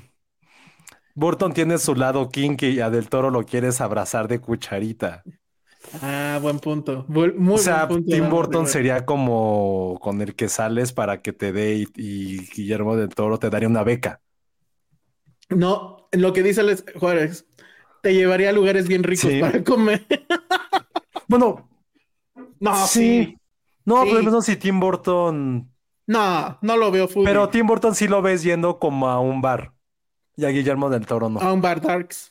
Sí, y a Guillermo del Toro no. Tim Burton pediría de esas bebidas que sacan humo, ya sabes. Ajá. Este... Mm, ah, ya está. Bueno, a ver, Jimena Liman dice, Burton pinta sus cartas con Nescafé y agua para que se vea como papiro. No, yo hice eso también. ¿Hiciste eso, Josué? No mames, estás bien mal. Sí, por eso me estoy riendo. No mames, ah. Josué, no mames. No mames. Este, no mames, güey, arriba Tim Burton por siempre. Las citas de Burton ah, serían en el Panteón. Sí. Sí, no dudo. Así van a Francia y van al Panteón, a la tumba de, no sé, alguien. Oh. A la de Jim Morrison. Dice Adriana Ibarra que por qué, perdón, primero, ah, sí, dice sí. Adriana Ibarra que por qué es malo andar con los geeks o algo. Dice, porque cuando andan con una guapa se sienten poderosos y te rompen el corazón. ¡Ay! Eso suena a experiencia, Oy. tal vez. Uh-huh. Creo que sí, porque yo no confío en los geeks. Ah, exacto, bien. Dice Nora Rodríguez, yo creo que Del Toro te daría una de esas rosas eternas con un Funko de maceta. Sí, eso también piensan en los regalos. Creo que sí, Del Toro te daría cómics y Funkos. Sí. Sí, ser. No creo que sea tan padre. A mí ya no me tocó regalar Funkos, ¿o sí? Bueno, sí, seguramente a Pati le he regalado algún Funko. Ajá. Dice... ¿Qué dice? Tim Burton te, de, te dedicaría a Bunbury y Guillermo del Toro te pondría canciones de Pedro Infante. Ok. ¡Ay, oh, qué fuerte! Muy, muy, muy local esto, o sea, muy C D M X. Tim Burton te llevaría a Luta y al Chopo. Ándale, sí, seguro. Y Guillermo del Toro sí sería como del Tenampa, yo creo. Ándale, pero ya, ya pedo. Antes y sí la, te llevaría... la mole, o sea, uno te llevaría a la mole y al Tenampa. Otra Luta y al Chopo, o sea... Jimena mm. Lipman anda on fire. Dice, las citas de Burton sería llevarte a ver una bolsa de plástico volando en el viento, como el güey raro de American Beauty. Güey, Jimena no, se está llevando el episodio por un chingo. Sí, no, pero nada más le está echando a... A, a, a Burton. A Burton, se ve que es eh, fan del Toro no del quiere. Toro. Sí, sí. Es que todavía, todavía busca esa beca. La pregunta, buenas noches, si Penny ya le no importa. Está mejor tener a Del Toro y a Tim Burton imaginarios. Dice Sandy Barra, sí, yo también creo esto, ¿eh? ¿eh? Del Toro te presentaría con su familia en la segunda cita, sí, dice sí, Alex creo. Juárez. Alex Juárez también anda on fire. Sí, pero eh... esto sí lo veo muy, muy claro. George Flowers, pregunta recurrente en las ruedas de prensa de Burton. Sorry, mister Burton. Why the, why the negation? Oh, mami. Ya, por favor, paren esto porque la, la gente se queja de que ya llevamos una hora pendejeando ya. Del Toro te lleva a la Lagunilla a buscar antigüedades. Podría ser. Podría ser. Muy bien. Ah, Elena Ibarra te advierte, no le vayas a romper el corazón a alguien. Pero lo que me da miedo es que me está diciendo que soy geek entonces. Ajá, exacto. No es geek. Vele con su playera de deportes. No es geek. Uh-huh. ¿Cuál te lleva a la Friki Plaza? Dice Alberto. Ay, los dos. Ahí se encuentran. O sea, si dobletearas, ahí te encontrarías con los dos. Sería un momento incomodísimo. Si dobletearas sería, no, me voy a encontrar a Del Toro, ¿no? Y vas con Tim Burton. Sí, ahí, ahí sería como el punto de encuentro. Sí, si dobletearas pasaría ahí, justo. ¿Eso, eso por qué? No entiendo. Dice Del Toro, adoptaría a todos sus hijos. Del Toro adoptaría a todos tus hijos, chale. Eh, sí, uy, sí, sí lo creo. Sí. Oh, Dios, Dios, Dios. ¿En qué situación se te juntaría el ganado? Justo con ellos dos sería ahí. En la Ajá, Friki Plaza. En la Friki Plaza. Maybe en, el, en la mole. Mm. En la mole estarían los dos. ¿En la premier de qué película? Mm. Mm. Deberían de trabajar juntos. Pues la neta, sí. La neta deberían de trabajar juntos. Sí, juegan estaría en la misma cabrón. liga. Sí. O sea, sí es como... Sí, sí, sí. O sea, si doble... Bueno, si dobletearan, siempre he pensado sí. que Burton era un, era un poco más dark. En realidad, Del Toro es bastante ñoño. No, pero tiene esos momentos oscuros. O sea, imagínate. Momentos. Ahora va a poner una pregunta muy cabrona. Muy, muy cabrona. Ya fuera de los contextos sexuales. Espérate antes. Aquí es donde se, también se cruzarían los dates. En la cineteca. Ajá. Y con el de las pelis de afuera, dice. Los dos te presumirían sus cómics, sí. Sí, eso sí. Sí. Dice Jimena Lipman, plot twist, acaban juntos Del Toro y Burton. Harían su, peli, su corto como el de Almodóvar. Ándale. En las islas. Grande, grande Cintia, bravo, bravísimo. Burton para pasar Halloween, Del Toro Día de Muertos. Wow, bravo. bravo. Ya, sí. Creo que deberíamos de cerrarlo ahí, la neta, ya. Es, esa es la conclusión. Yo solo sí, voy a poner algo sobre la mesa. A ver. ¿Quién podría hacer las películas del otro? Es decir, a ver. ¿Ves a Del Toro haciendo unas pe- las películas que llegó a hacer Tim Burton? No. ¿O Tim Burton sí podría hacer las películas de Del Toro? Sí. Tim Burton, no. Tim Burton pudo haber ¿Mm? hecho la del, la del, la del güey del agua, así con los ojos sí. vendados. Pero uh-huh. no pudo haber hecho este el fauno, por ejemplo. No sé, es lo que está, no sé. No. Ese, ese para que veas si es un momento más oscuro de, de, de, del Toro. Es uno de los momentos más oscuros de Del Toro. Sí. De, de, Pero Burton no jamás... veo a Del Toro, por ejemplo, haciendo películas de Tim Burton tampoco. Algunas sí. Mm... O sea... El joven Manos de Tijera la pudo haber hecho. De hecho... Pero no con ese ambiente como tan no, tenebroso, claro, tan tétrico, claro. jamás. Claro. Tampoco. No es tan tétrico, es más bien no, como bueno, de, de sentido... Navidad eh, Halloweenesca, sí. ¿no? Ah. Sí, de, de acuerdo, Del Toro haría sí, un mejor Batman, pienso, sí, seguro. Pero es que, por ejemplo, la del barbero, esa sí la pudo haber hecho Del Toro. Y hasta sí. la hubiera hecho más sangrienta, tal vez. Ya me estoy retractando de haberle dicho ñoño, ¿eh? Creo que sí es más oscuro al final Del Toro. A veces, porque obviamente, por ejemplo, esa sí no lo hubiera hecho Burton, pero porque no le hubiera interesado en absoluto Pacific Rim. No. Eso no, hubiera no, dicho no, nada más en robots. sí. sí, no, no, no, no, no. Pero, por ejemplo, sí convergen un poco en las de stop motion de, del Toro, perdón, en las de Tim Burton, sí, creo que sí. sí. Ese momento que son más juntos. Sí, sí, pero sí. no vea Del Toro teniendo esa sensibilidad para hacer algo como Big Fish. Oh, no lo veo. Buen punto. No ya ni veo. Me acordaba de Big Fish. Sí, pues es el... No, es creo que sí lo de... podría hacer, pero habría el matiz oscuro. Es que Big Fish creo que al final es muy deprimente, pero no es oscura. No, es súper dolorosa. Ajá. Pero, pero no sí es una tiene esas oscura. Cosas que dices... Uh-huh. Sí, bueno, también Burton tiene años que no hace nada interesante, o sea, seamos sinceros. Sí, y en cambio Guillermo del Toro sí ha mantenido la carrera, o sea... Y ahorita ha alzado ya viene su esto. carrera, más bien. Y ya, y ya viene Frankenstein. Eso, bueno, mames, ahí estoy. Ahí súper estoy. Y seguro va a llevar este Tim Burton a Bellucci a la premier. Sí, eso va a estar súper bueno. Pero los dos sí juegan en la misma liga. Podrán ser primos hermanos. Sí. Eh, sí tienen como muchas cosas, muchas cosas en común. Entonces, con quien quieran salir... aprobados por Filmsteria. No hay red flags con ellos. Bueno, muy seguro bien. Sí, pero no hay red flags. A ver, flags. última. Ahora sí, última, ¿eh? ¿Quién te lleva a una convención con todo y cosplay? Del Toro. Del to- No, Burton. ¿Tú crees? ¿Pero con todo y cosplay? Sí, sí ves a Burton haciendo su cosplay. O sea, ya tiene la mitad del personaje. Pues sí, eso sí. O sea, póngale unas tijeritas ahí de aluminio y ya está. Estaría muy cagado que hicieras un día. Que se lo pida... ¿Cómo se llama?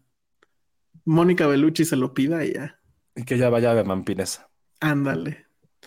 Muy bien. Y ahora sí, para hablar de nuestras películas. A ver, ¿cómo vas fin, a conectar? Quiero que me digas, Elsa, uh-huh. de quién crees que estoy hablando según Who's Dated Who. Uh-huh. A ver. Silvana Prince. Ok, no sé ni quién es esa. Yo tampoco. Gabriela Michel. ¿Gabriela Michel? Uh-huh, no sé quién es. Bueno, ajá. Victoria Rufo. Ah, ya. Dalila Polanco. Okay. Y Alessandra Rosaldo. Y le falta quién una. Crees? ¿Quién? Hay una que tenía una marca de ropa. Ay. No me acuerdo ahorita. ¿Señora Suburbia? No. No, tenían... Tenía... Esta mujer tenía como que una este, boutique.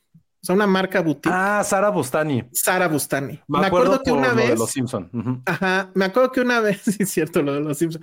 Una vez estaba yo en Perisur en Navidad y por alguna razón entré a, las, a la tienda de Sara Bustani y estaba eh, Derbez este, eh, eh, envolviendo la, lo que estaba comprando la gente porque estaba llenísimo. Y todo, todo el mundo estaba comprando. Y ahí estaba Derbez este, envolviendo los regalos de la gente. En fin, así es, son las parejas de Eugenio Derbez, quien tiene una nueva película.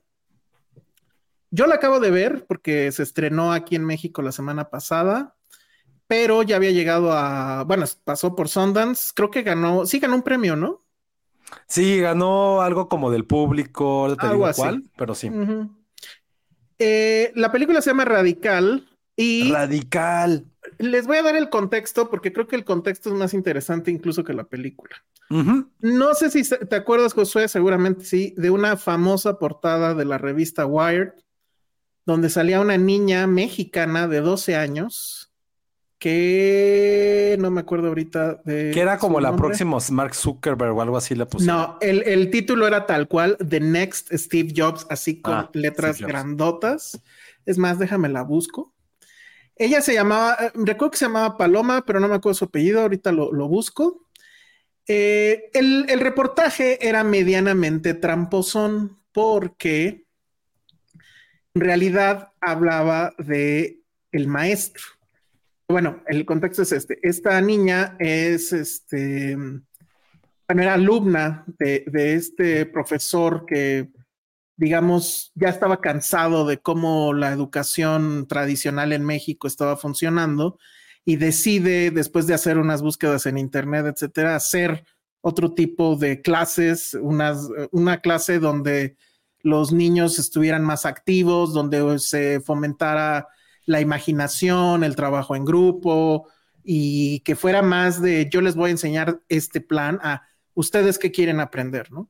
Entonces, ese maestro se llama eh, Juárez Correa y eh, pues él implementó esta, digamos, política o nueva técnica de educación en una escuela en Matamoros en el año dos mil once, un año particularmente violento para el Estado, ya estábamos en plena guerra contra el narcotráfico y esta escuela además estaba al lado de un basurero y era conocida como...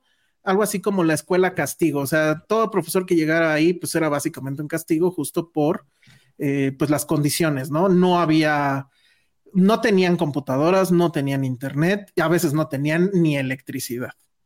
Y entonces resulta que viene la prueba, la famosa prueba enlace, que por cierto es una prueba que ya está en desuso, ya, ya no se aplica, que era una prueba que se hacía a nivel nacional en todas las escuelas primarias para ver cuál era el desempeño de los alumnos. Esa escuela, por supuesto, creo que de hecho era, había quedado en los últimos lugares en la prueba anterior.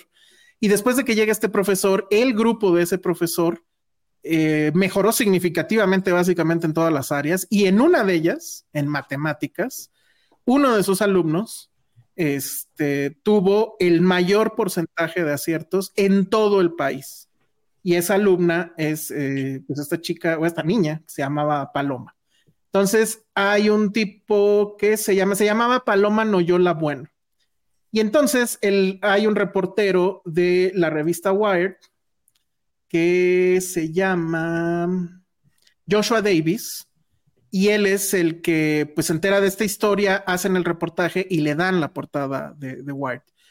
Y bueno, pues a partir de eso fue la locura, o sea, le cambió absolutamente la vida a esa niña, porque ahí sí ya todo México sabía de su historia, eh, todo México, eh, empezando por las autoridades, voltearon a verla, le, le invitaban a muchas cosas, le dieron algunos apoyos y demás, entonces bueno, esa es la historia que inspira a esta película que se llama Radical, dirigida por un individuo que se llama Christopher Sella. Él está, creo que es apenas su segundo largometraje.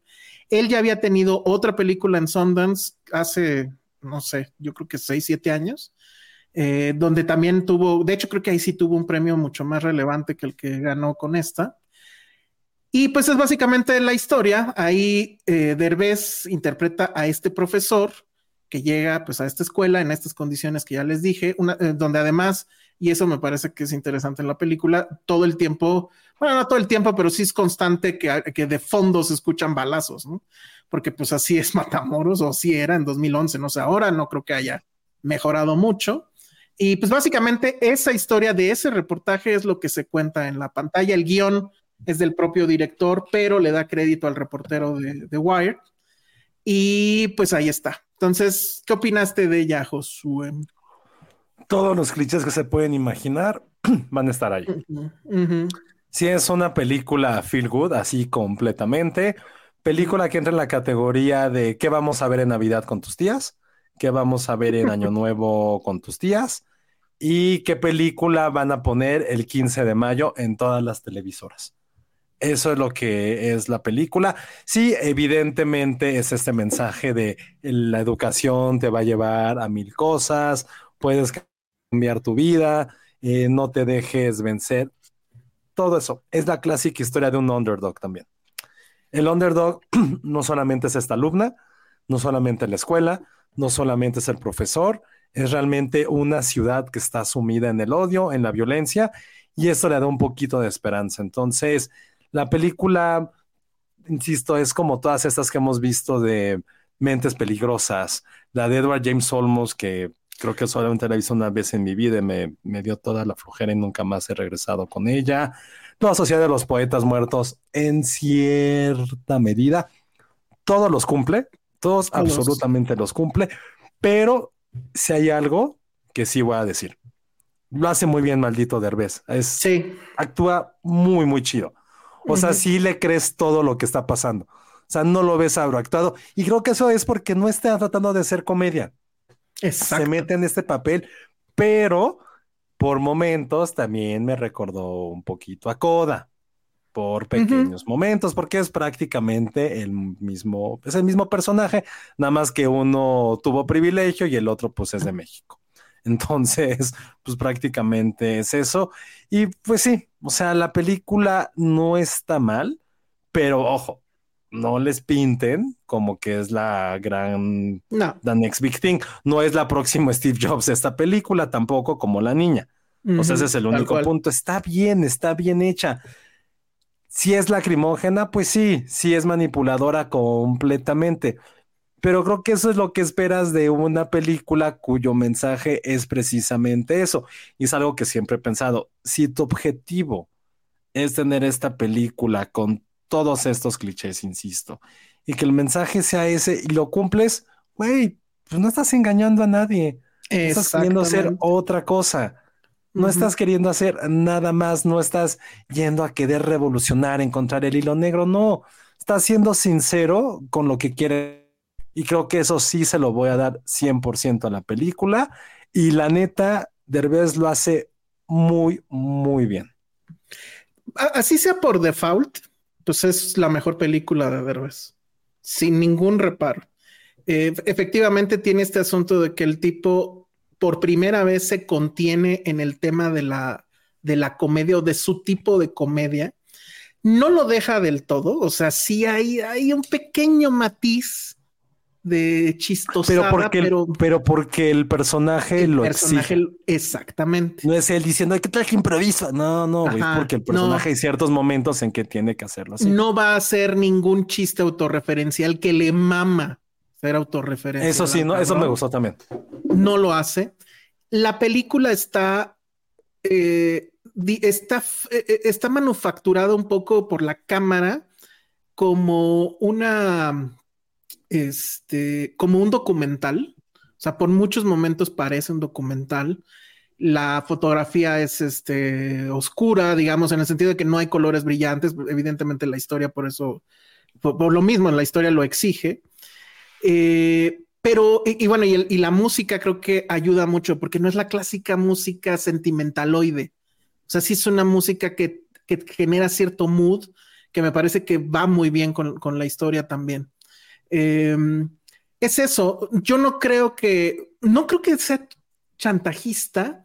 Sí tiene esto de que si leyeron el, el, el reportaje de Wired, te das cuenta que sí le movieron mucho en el guión para pues que el melodrama fuera un poco más intenso. Sí, hay cosas que dices, güey, esto no pasó. Hay cosas que no pasaron. Es para llevar del punto Ajá. A al punto B y del B al C. Sí, la... sí, sí, sí. Me gusta que es una película que le tira a todo, o sea, critica la prueba enlace, una prueba que en su momento en el gobierno de Calderón la defendieron mucho y ahorita pues está en, en desuso, les decía, que critica al gobierno porque resulta que la escuela esta sí tenía asignado presupuesto para computadoras y evidentemente se lo chingaron. Y creo que hay una nota al final donde dice, y es la hora que no le mandan este, computadoras a esta escuela. Y pues el tema de la violencia, o sea, esto de que estos niños vivan en un estado donde constantemente hay balaceras y donde constantemente hay muertos en la calle, hay tirados, y ellos caminen entre ellos, porque pues es lo que es, es la realidad. Eh, eso me gustó también. Pero creo que el gran mensaje, en dado caso, si es que, digo, las películas de mensaje son horribles, pero creo que sí está, creo que sí está muy bien llevado a este asunto de la movilidad social, que es la movilidad social depende evidentemente de que el gobierno haga algo con el tipo de educación que hay, porque sí hay una crítica al método de la educación, pero también está este tema de sí podemos, o la, la, los individuos podemos movernos socialmente por nuestros propios medios. O sea, no nos quedemos esperando a que el gobierno haga algo, porque nos vamos a quedar, nos vamos a morir esperando. Y e- esos mensajes me parece que están muy bien eh, apuntados, o sea, son buenos dardos que tira la película, y por eso a mí me gustó. Eh, a lo mejor sí tuve un ojito Remy por ahí rumbo al final. Sí hay a lo mejor una parte al final muy melodramática, pero funciona bien. Creo que el mensaje está bien entregado. Y de nuevo, Derbez, creo que ahora sí le reconozco al menos que le haya bajado al ego eh, para hacer esta película. Ah, bueno, aquí tenemos esta foto donde está el maestro original. Este, déjenme recuerdo cómo se llamaba. Eh, bueno, no me acuerdo, pero era Juárez y Sergio Juárez Correa, y atrás es el cartel de la película. Me llama mucho la atención que siendo una película de Derbez, Derbez sale en el cartel, pero de espaldas. Creo que eso habla mucho de la actitud de, de Derbez frente a esta película. Entonces, que está buscando desesperadamente una nominación, seguro. La película no es gringa, de hecho es mexicana, o sea, la dirige un gringo, pero la película es producción mexicana, entonces no, no No, o sea, lo va a tener más difícil que esta película la nominen. Es, seguramente lo van a nominar a, a la Ariel, si eso sirve de algo. Y este, pues ya. Jimena Lee me pregunta, ¿es la película del camión? No, se parece mucho. La película del camión es de Ernesto Contreras, se llama El último vagón, más bien te referías a eso, supongo. No, que sí es, peli- que es categoría película ah, para película ver el camión. Película de camión. Eh, sí, sí, sí, sí, sí, sí. Pero mil veces, mil veces mejor que la del astronauta Pocho. Sí. Mil veces mejor. Mil. Sí. Sí. Mil, total. Si hay que escoger entre esta y esta, esta un millón de veces. Totalmente, totalmente. Pero tampoco es tan difícil, pues la otra sí está bien pinche. Sí, pues tiene sus momentos, pero la neta es que la otra tiene, creo que muchos más clichés. Y eso que esta, pues también tiene su cantidad. Porque, por ejemplo, hay una escena que es idéntica a este, Los Poetas Muertos. Que es esta ah, escena sí. donde el maestro está haciendo, con el grupo, haciendo su thing, ¿no? Ya saben, siendo disruptivo y, ajá, y entra el director y, ¿qué están haciendo, muchachitos? Puta, esa es idéntica a, a, a la Sociedad de los Poetas Muertos. Entonces, tiene muchísimas eso, cosas. Ajá, pero, pero lo sabe librar, lo sabe equilibrar. Los niños están muy bien, muy, muy bien. Es que, ¿sabes qué? Creo que a diferencia de muchas películas del género, Uh-huh. funciona esta cinta también porque empatizas con los morritos. Sí. Porque son morros. O sea, creo que no, no recuerdo una película donde los protagonistas fueran prepubertos. O sea, en esas que decíamos en la de Poetas Muertos, pues sí, eran riquillos de Nueva York. Y además riquillos, ajá, exacto. En las de... En la de James Olmos eran, eran pobres, pero eran ya adolescentes. Ya delincuentes, pues. Ajá, ya delincuentes. Y las otras, igual en Mentes Criminales. Uh-huh. Eran delinc- ya eran, o sea, no estamos juzgando si fue por X o por lo que fuera, ya eran, aquí sí son niños y dices, güey, puede cambiar sus vidas este güey. Entonces sí. Por eso como que dices, sí, sí, haz tus métodos radicales, maestro uh-huh. radical, porque de ahí viene el nombre. Entonces ahí también creo que esa es otra, otra cosa que a lo mejor no hemos visto en estas películas, que fueran niños. Generalmente y siempre hay... es más fácil trabajar con adolescentes porque ya van descubriendo su camino. Uh-huh. Y pues con el niño es como de...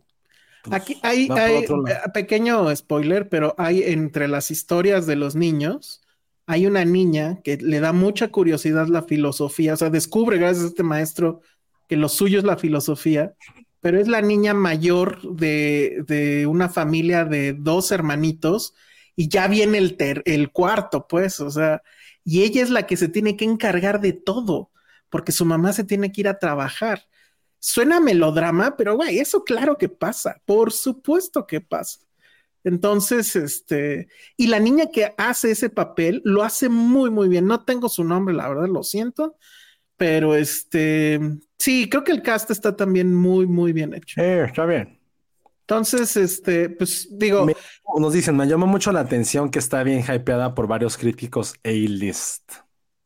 Pues es que, pues es raro que Derbez haga cosas pues tan buenas, la verdad. Si o son sea, gringos es porque tienen el síndrome de Salvador Blanco.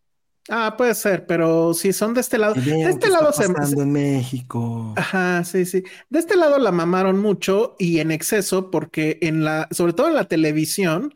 Empezaron con la versión de que Derbez le había ganado a Taylor Swift, cosa que no pasó. O sea, en taquilla, Taylor Swift sigue rompiéndole la madre a quien sea. Quedó en segundo lugar, pues. Pero bueno, sí, no.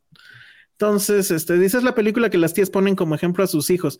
Pues la sí van a puede poner. Ser, seguro. Es como, vean, los niños ahí estaban, ahí estaban yendo a la escuela entre muertos. Y tú, Ajá, cabrón, y, no puedes, sí, sí. y tú que tienes aquí tu Nintendo y todo, no claro. te aplicas. Tú que tienes internet, que tienes Ajá. luz. Sí. ¿Qué te detiene sí, sí, a hacer el nuevo Steve Jobs? A ver. Uy, así de mamá, mamá, los quebrados. Sí, no, sí, güey, el mínimo común denominador. ¿Cómo se llamaba esa madre? Ajá, mínimo, máximo. Sí, no, máximo común, nada. No, exacto. Ve lo que hizo Derbez, ve lo que hizo. Ajá. Sí, qué, qué mal esta generación que va a tener papás que vieron esta película. Lo siento, les va a arruinar y los van a poner de ejemplo totalmente. Así es. Este, siguen haciendo esas pruebas pendejas. Solo se llaman diferente. Ah, sí puede ser. Jimmy Liman además es profesora. Jimmy Liman estaría increíble que la viera y que cambiara toda su onda con su grupo. Ajá. Así me inspiró la película de Eugenio Derbez, chavos. Y luego en diez díganme años... cuáles son sus pronombres primero y díganme qué les gustaría hacer. Ah, sí, sí, te va a cambiar la vida. Quiero que una maestra la vea y nos diga qué onda con esto. Jimena Littman, bien, la vas a tener que ver. Oye, pero y que en diez años llegue alguien y haga la película de Jimena Littman. Por esta película. Ajá. Y, y luego en otros cuarenta años alguien va a ver a la película de Jimena. Va a ser así, es una continuación. Ajá. Pero que en la película de Jimmy Littman mencione que ella está en Filmsteria. Uh-huh. Por favor. Salgamos tres segundos. Muy bien. Dice Andrés Solascuaga, la parte más real de Radical es cuando el maestro cambia un Pointer dos mil uno por una laptop pinche. Uh-huh. Que era una... Y era P C. Pues sí, güey. No mames. ¿Quieres Mac? ay, ay, perdón. Este, dice The Blue Velvet, una vez oh. para un consejo técnico... Nos pusieron a ver Escritores de la Libertad. Supongo que esta la reemplazará. Seguro. Seguro. Eso de consejo técnico sonó como tan de mi mamá. Entonces supongo que trabajas en la docencia. Así es. Y Escritores de Libertad, no recuerdo cuál es, pero por ese nombre ya me estoy aburriendo. Si es el género maestro. Que oigan, y nada más, ¿quieren que les dé el super spoiler? ¿Cuál? Sí, ¿no? Pues, ¿qué pasó con la niña? Ya, ya lo pusieron en los comentarios.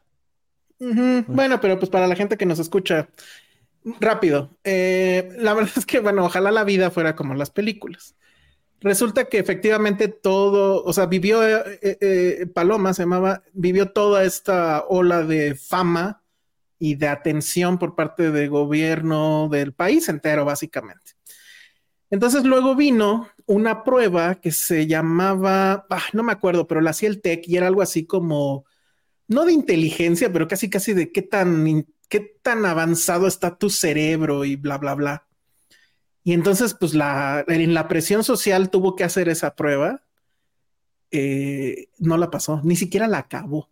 Uh-huh. Y entonces los medios se la comieron viva. Dijeron que era la gran decepción nacional, que pues todo era un, un engaño, que no era tan lista, bla, bla, bla, bla, bla. Prácticamente la Güey, destruyeron. Era una niña, no jodan. Exacto, era una niña que sí era brillante, eh, que no pidió que la nombraran la Next Steve Jobs. Y pues tampoco pidió que la nombraran la gran decepción nacional. O sea, imagínate, le, per- le perdonan más cosas a la selección nacional, ¿no mames? Uh-huh. Y entonces, total, que ella quedó tan masqueada del tema, fíjense nomás, que finalmente no estudió matemáticas, estudió Derecho. Y de hecho, pues ya está graduada, creo. Pero pues ahí, digamos, quedó esa historia. O sea, ella al parecer ya superó todo ese asunto. Estuvo en la alfombra roja de esta película, por cierto, ahí con Derbez y demás. Pero pues eso fue lo que pasó con la famosa Next Steve Jobs. Entonces, como pueden ver, la vida es bien culera. Dice Andrés Olascuaga, tanto potencial gastado para terminar en una carrera de área tres. Peor aún, es área cuatro derecho. Ajá, exacto. Peor sí, aún. Exacto. Yo espero que sea de esos abogados bien acá. Y bueno, pues y eso que fue... De, que con su abogacía los demande por algo. Que demanda la película. Estaría buenísimo. Si no, esto no fue para hablar de para lo que sea. Hay algún término legal de la Constitución y los demande. Ajá. Pero bueno, así como dijeron, no, pues esa niña es un fraude y no sé qué. ¿Sabes quiénes eran un fraude? Y ahí sí se supo todo y fue cierto. Nada, aquí es cuando toda nuestra audiencia se va a ir al carajo porque ¿crees? Nadie sabe quiénes son. Nadie, nadie sabe, sabe son. Neta, nadie sabe quién es Milli Vanilli. Yo digo que sí, a ver, que la, que la gente diga. Pero bueno, el chiste es que ahorita voy a decir quién es Milli Vanilli, obviamente, pero esto es un documental dirigido por un tal Luke Cotton, que me parece que es apenas su segunda... su segunda película. Esta historia todo el mundo la sabe, Josué. Tenemos a este grupo compuesto por Fabrice Moreau y Robert Pilatus. Sí, yo sí, porque mi mamá me contó. Pues sí, exacto. Lo mismo Claudia Jiménez. Muy bien. Ah, sí, Rob, Rob Pilatus y Fabrice Mor- Mordan, Morvan. Bueno, ellos eran unos jóvenes que vivían en Alemania, que eran muy buenos bailando, bailaban breakdance. O sea, estamos hablando de la prehistoria. Y, eh, bueno, que eran físicamente muy atractivos. Y un día los descubre, por así decirlo, un productor muy famoso que se llamaba Frank Farian. Frank Farian había hecho, eh, bueno, había lanzado a la fama a un grupo que se llamaba Boney M. Que ese seguro lo han escuchado porque una de sus rolas pegó mucho en TikTok. La de Rasputin.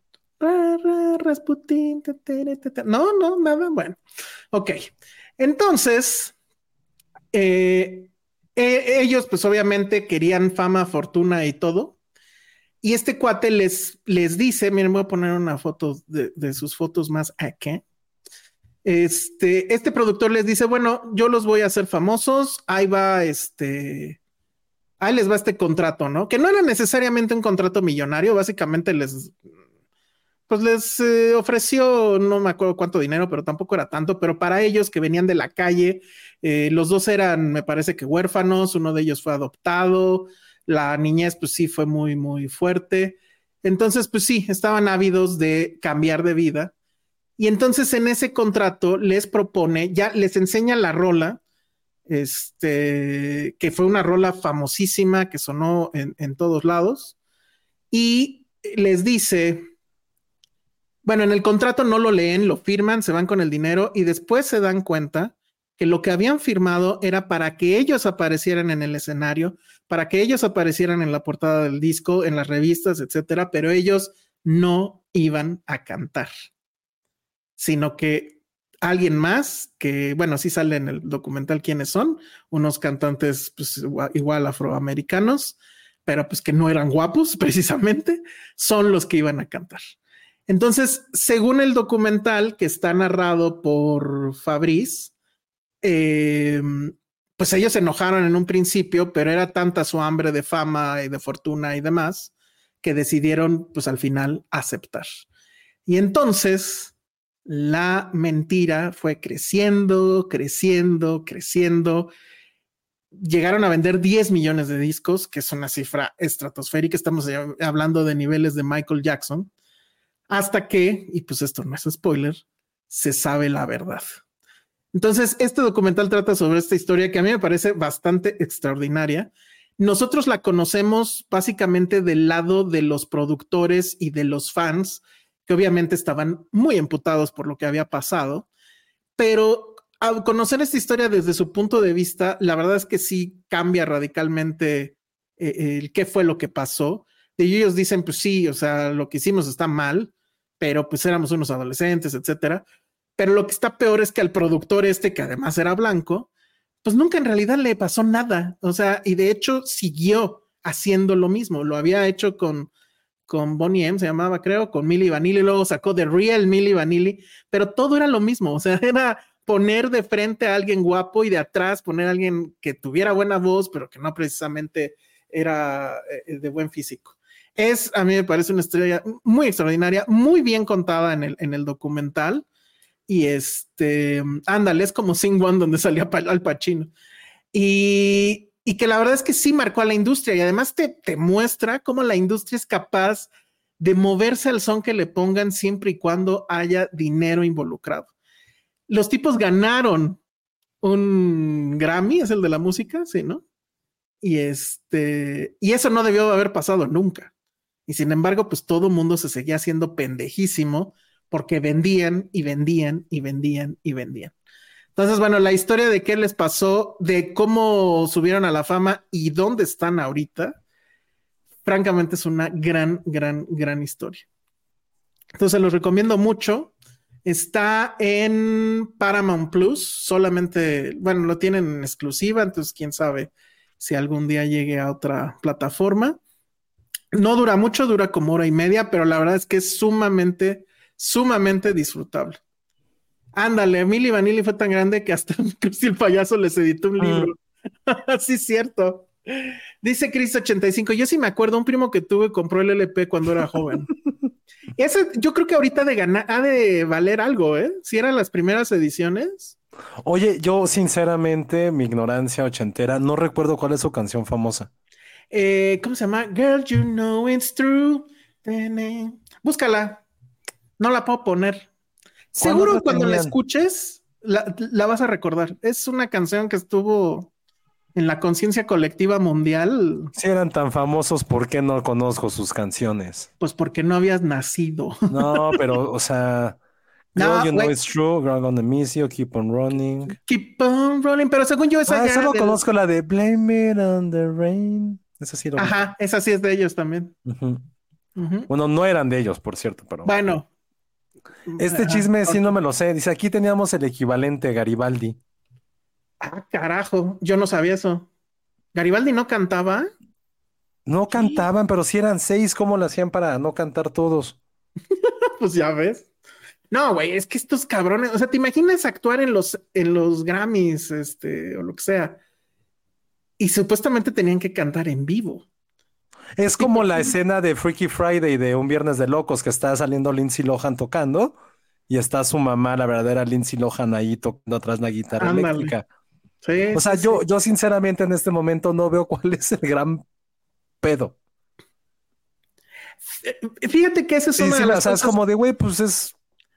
Esa es una de las cosas que el documental eh, aborda. Dice, al final... pues un poco la, la, la, las canciones pop y demás, pues son un poco un engaño, ¿no? O sea, es como ir a ver un mago y quejarte porque no partió en realidad a la mitad a la persona, ¿no? Sí, pero... como los que se dijo, güey, pues es como si dijeras tú, pero... ojo, porque es música pop, no es que estén tocando instrumentos. Ajá, ajá, exacto. Como decir, güey, ahorita... Y los güeyes, pues, hacían su onda pop, o sea, estaban mamados, se quitaban la camisa, brincaban. Es como si sentaran que su Harry Styles, pues, él no canta, o sea... No, pero Harry Styles sí canta. No, pues... Nos vas a echar encima... A... No, pero, o sea, no, no, no, no, es como, ¿qué pasaría? Pero o sea, sí había un engaño, después, porque al final, pues, ellos en el álbum, pues, estaban en la portada. O sea, sí estuvo mal... Pero como dicen, es un, fue un crimen sin, sin víctimas. En dado caso, ellos fueron las víctimas, porque la gente en serio se les puso muy mal con eso. Es y que eran otros los, tiempo ocho. Y en cambio, a los productores, a las disqueras, nada, no les pasó nada, nada, nada. Eso sí. Y, y, y además sí es muy ilustrativo de ciertas cosas, pues que sea un, un, este, un productor blanco explotando pues a negros, porque los de Bonnie M pues también eran exactamente el mismo tema, eran puros este, afroamericanos y solamente que sabían bailar, ¿no? Y este, y acá pues un poco lo mismo. Nos pone Madame Blanche, eran unos adelantados a su tiempo. Ahora güeyes como Bad Bunny son celebridades sin cantar, sin tener talento alguno. Madame Blanche, te vamos a vetar de Filmsteria durante seis años. No, claro que no, claro que no.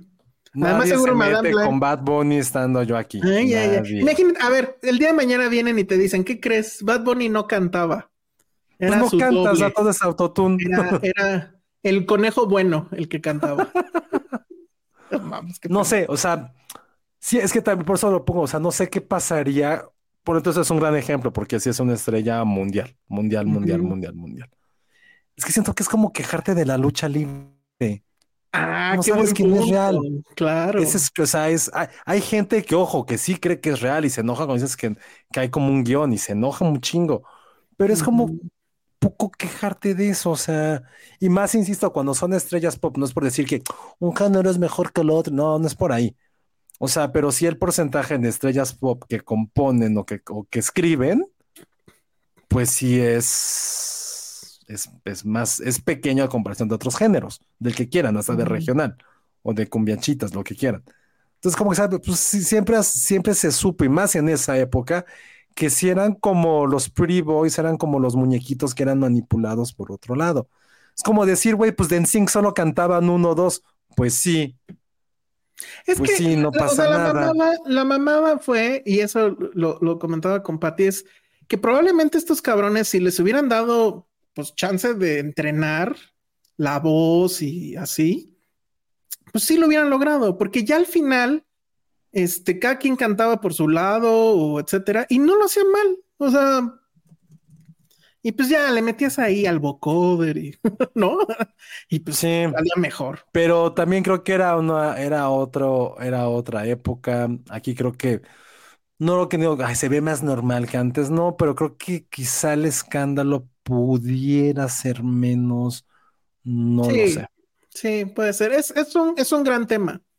Es un gran tema, y, y sobre todo por el asunto de, o sea, ellos también fueron como que los primeros cancelados.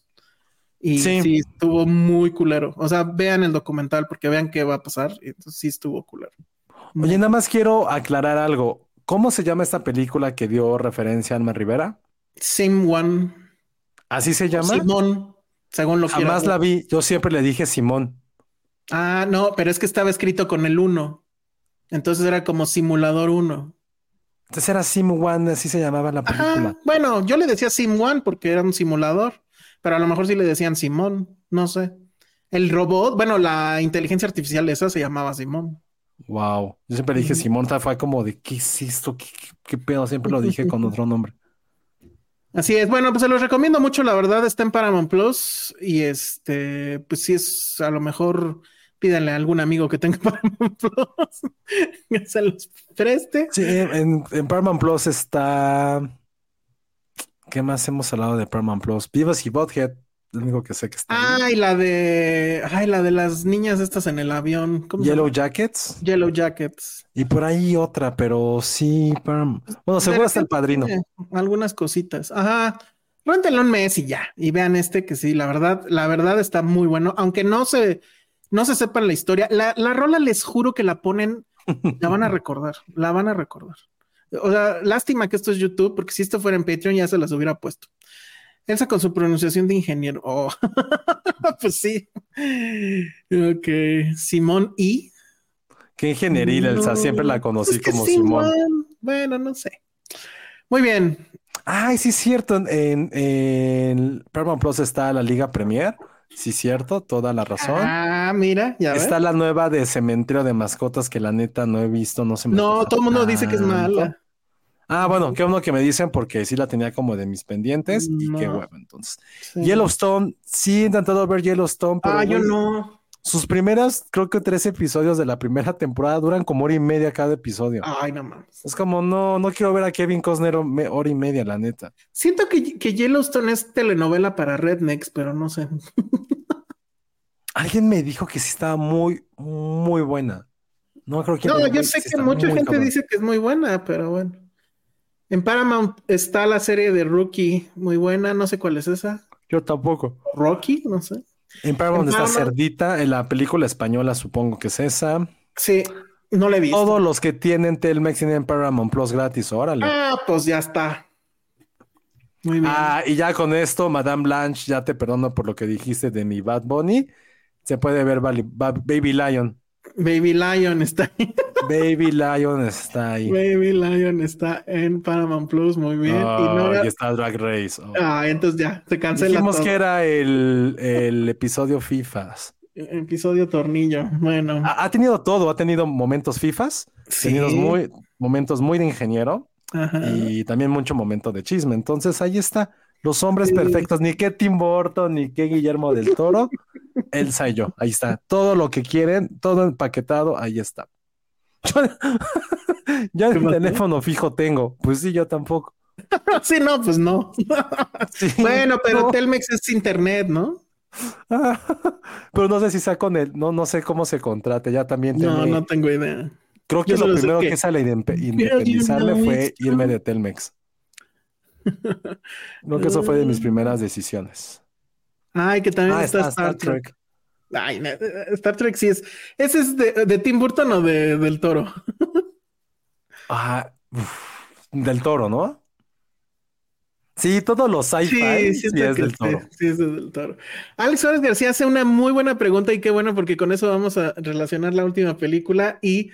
Dado que no está Ale, creo que puedo ser brutalmente honesto al respecto. Dice, Josué, ya que no está Ale, dinos, ¿cuántos años cumplió? No, no puedo decir. Tenía que dar un mega superchat, que ya no tenemos superchat no ahorita. Tenemos. Eso hubiera sido un superchat grande. Se vienen, se, tendrían que haber suscrito cuatro veces al tier más alto. De... Sí, eso no lo podemos decir, pero nació en los ochenta, lo que puedo decir es eso. Ah, pues ya, ya con eso. Ya con eso ya tienen todo el dato que necesitan. Y bueno, pues justamente la última película de la que vamos a hablar hoy, y que la neta no, creo que no nos vamos a detener más de cinco minutos a menos que se nos ocurra otra babosada, es de la nueva película que trae Ale, que se llama Hipnosis. Hypnotic, ajá, o Hipnosis, que es un Robert Rodriguez film, y que está eh, Ben Affleck ahí, que la verdad es que creo que todo es el clásico escenario donde todo queda entre amigos, ¿no? Eh... Se parece a una película de Tom Cruise este póster. Podrá ser Tom Cruise perfectamente ahí sí. haciendo sus cosas. A mí más bien me recordó la de McBain un poco. Pero bueno, la verdad es que... Ay, lo siento, Ale. Qué bueno que no está Ale. Este, sí está mala. Sí está malísima. Eh, ¿de qué va? O sea, es, es la clásica historia del policía atormentado. ¿La viste, José? ¿Te puso a verla, Ale? No, bueno. Es la, la clásica eh, película del policía atormentado donde tenemos a Ben Affleck, un policía bien celoso de su deber, que tiene un trauma. Ese trauma es que un día, que se parece al inicio mucho a Face Off, ¿se acuerdan de Face Off? Eh, él está con su hija en el parque de diversiones, clásico. Voltea a ver a otro lado, así dos segundos, y cuando regresa a su vista, su hija que estaba jugando por allá a lo lejos, pum, resulta que alguien ya la secuestró. Y entonces, pues obviamente, como tiene a la policía de aliado, pues se hace toda una investigación, etcétera. Total que no encuentran a la hija, encuentran al que probablemente, este... sea la persona que, que lo secuestró, que secuestró a la niña, pero resulta que este güey no se acuerda de nada, no se acuerda de que haya estado incluso en ese lugar, no se acuerda de nada. Y pues ya, total, que un día está Ben Affleck con su psiqui- psicóloga, la psicóloga del, del, de, de la policía, pues, la que decide si sí puede seguir en servicio o no. Y resulta que llega eh, un mensaje anónimo donde dicen, van a robar tal banco y van por tal cosa, en las cajas de seguridad. Y pues ya van a este, van a, a, a rumbo al banco. Y la cosa más, o sea, sí es de villano de cómic. Resulta que eh, está un personaje que de hecho está interpretado por William Fichtner. No sé si lo recuerdan, uh-huh. pero él junto con Ben Affleck estuvieron salvando al planeta en Armageddon. Armageddon, la mejor película de toda la historia. Así es. Y entonces él, que además tiene una gran personalidad ese hombre, William Fichtner, también sale en The Dark Knight, sale como ni dos uh-huh. minutos, pero es completamente memorable. eh, pues él es el malo, y entonces es un malo que resulta que él es un hipnotista, no sé si esa palabra exista, pero bien cabrón. O sea, que ni siquiera es de que, le, que te diga qué tienes que hacer, sino que nada más con hablarte ya te hipnotizó y te manipula y hace lo que, bueno, te obliga a hacer lo que tú quieras, y tú así sedita, vas y lo haces. Entonces así es como llega al banco, lo roba, hipno- eh, eh, hipnotiza a los policías, a la cajera, bla, bla, bla, se arma un gran desmadre. Y, este, y se lleva algo, pero antes Ben Affleck es bien listo, abre esa caja que se iba a llevar de las cajas de seguridad y resulta que es, adivina qué es, Josué. Su juventud. No, la foto de su hija. Y entonces, verga, ¿cómo sabe este güey de mi hija y la chingada? Y bueno, pues esa es la trama. Es la típica película gringa, pelicía. Siento que es el género, le va a gustar a tu papá. Híjole, a lo mejor, pero es que es muy mala porque hay mucho diálogo de exposición. La pero a ver, ¿hay es... acción? Sí, sí hay acción, pero no me parece que sea la gran acción.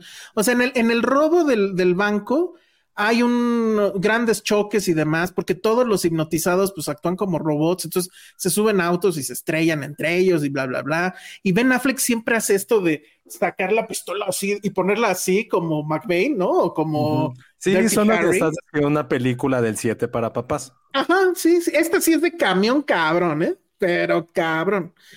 Y este, y luego se va a encontrar Ben Affleck con Alice Braga. No sé si recuerdan a Alice Braga. Uh-huh. Y entonces la cosa se pone todavía más ridícula porque resulta, y estos son apenas los veinte primeros minutos, no, resulta que este güey que es el hipnotista bien cabrón y ella también son hipnotistas. Y el asunto es que todo era un plan del gobierno que iban a tener una, eh, ¿cómo decirlo? Como que un grupo ¿Como un duelo de, de hipnotismo? Ajá, que iban a ser los que iban a hipnotizar, iban a ayudar a resolver casos y a conquistar el mundo y la chingada, y obviamente se fueron rogue, o sea, bueno, se rebelaron y entonces ahora están fuera haciendo lo que quieren, y Alice Braga también tiene esa habilidad, pero no es tan cabrona como el otro güey, y luego resulta que Ben Affleck no lo pueden hipnotizar, que porque no sé qué mamada, ahí sí ya dije, ay, bueno, ya. Entonces está muy mala, se supone que la idea es de Robert Rodríguez y así de puta, qué ideas. Y este, y está en esta como etapa donde hace películas que ya no se ven tan baratas, pero que sí detectas cosas que dices, ah, esta escena se la aventó en su garage, que es lo que él hacía, todo pantallazo verde y, y hacía las cosas así. Pero bueno, pues ahí está. Siento que sí es un asunto de, ay, Ben Affleck, échame la mano, vamos a sacar esta película. Y Ben Affleck dijo, ay, bueno, pues sí, igual Ben Affleck para pagar tiene, la como un, tiene ahí como, como una afición por los latinos, ¿se dan cuenta? Sí, sí, sí. Sí, pues sale Alice Braga. Eh, de, uh-huh. ¿Sale así Alice Braga? Robert Rodríguez, sale? Jennifer López. Bueno, Robert Rodríguez, Jennifer. El güey habla perfecto español. Ajá, Ana de Armas. Sí, tiene ahí como... Sí, o, oye, tiene ah, ahí como una fijación, ¿eh? Ah, es muy latino y sí sabe hablar español, de hecho. Sí, tiene ahí algo por nosotros. Ajá. Va a estar en Coco dos. Dicen que no lo pueden hipnotizar porque ya lo hipnotizó J-Lo. Oh. Uh, pero es, es comentario bonito. Sí, esta pregunta, ¿qué pedo? Que si estoy en un hotel, no, estoy en una casa de alguien, pero no, no es un hotel. Sí, parece hotel, también lo pensé hace rato. No, ¿por qué? No, pero no, no es un hotel. Y no, no está mala, está pedora. Pues, pues una cosa es hermana de otra, de la otra, ¿no? En fin. ¿Qué ni no te cerró el Festival de Cannes? Ah, pues creo que sí. Puta, pero pues sí, lo cerró. O sea, durmió a todos y ya va ahí. Y Affleck no se atrevió ni ir a la premia. No, es que en serio está muy mala, está muy mala. A la... A los diez minutos dices, esto ya está muy mal. Por la forma, el, el, el, el ritmo, el, el, el, la atmósfera. O sea, los diálogos están malísimos. Affleck sobreactuando cabrón así el papel del, del, del policía atormentado. Y así cada rato, yo me encargo. Bueno, mames. Eso ya, eso es muy ochentas. Está mejor la nueva de Spy Kids de Netflix. No sé, pero no lo dudo. Lo único que sí me hizo reír a carcajadas es que hay una escena donde unos policías casi X están platicando y uno de ellos le cuenta el chiste de la apuesta con el bartender, que es el mismo chiste que se avienta Tarantino en From, creo mm. que sí era en From Dusk Till Dawn. No sé si se acuerdan de eso. Yo me acuerdo porque cuando vi From Dusk Till Dawn, no, no era From Dusk Till Dawn. Oh, ¿cuál era? Creo que era una de, de, de... ¿Cómo se llamaba? El mariachi o algo así. El mariachi. Ajá, que sale Tarantino, pero creo que era así como personaje secundario. Ah, en la dos. Uh-huh. Ajá, y se avienta un chiste que van y piden una cerveza, toma la cerveza, la escupe y dice, esto me recuerda a un chiste. Y cuenta el chiste. Y yo me acuerdo perfecto en esa función, que por alguna razón iba con mi mamá, que yo me super carcajeé en la sala y fui el único idiota que se rió del chiste. Entonces, cuando en esta película en Hypnotic están los policías y cuentan el chiste, digo, estaba, fue un screener, este, entonces yo me reí muchísimo y dije, ah, no mames, otra vez ese chiste. Eso fue lo único interesante de la película. Pero bueno. Eh, hablando de... Estoy viendo el historial de Ben Affleck y solo está Ana de Armas y... ¿Y J-Lo? Y Jennifer López, sí, pensé que iba a tener más latinas.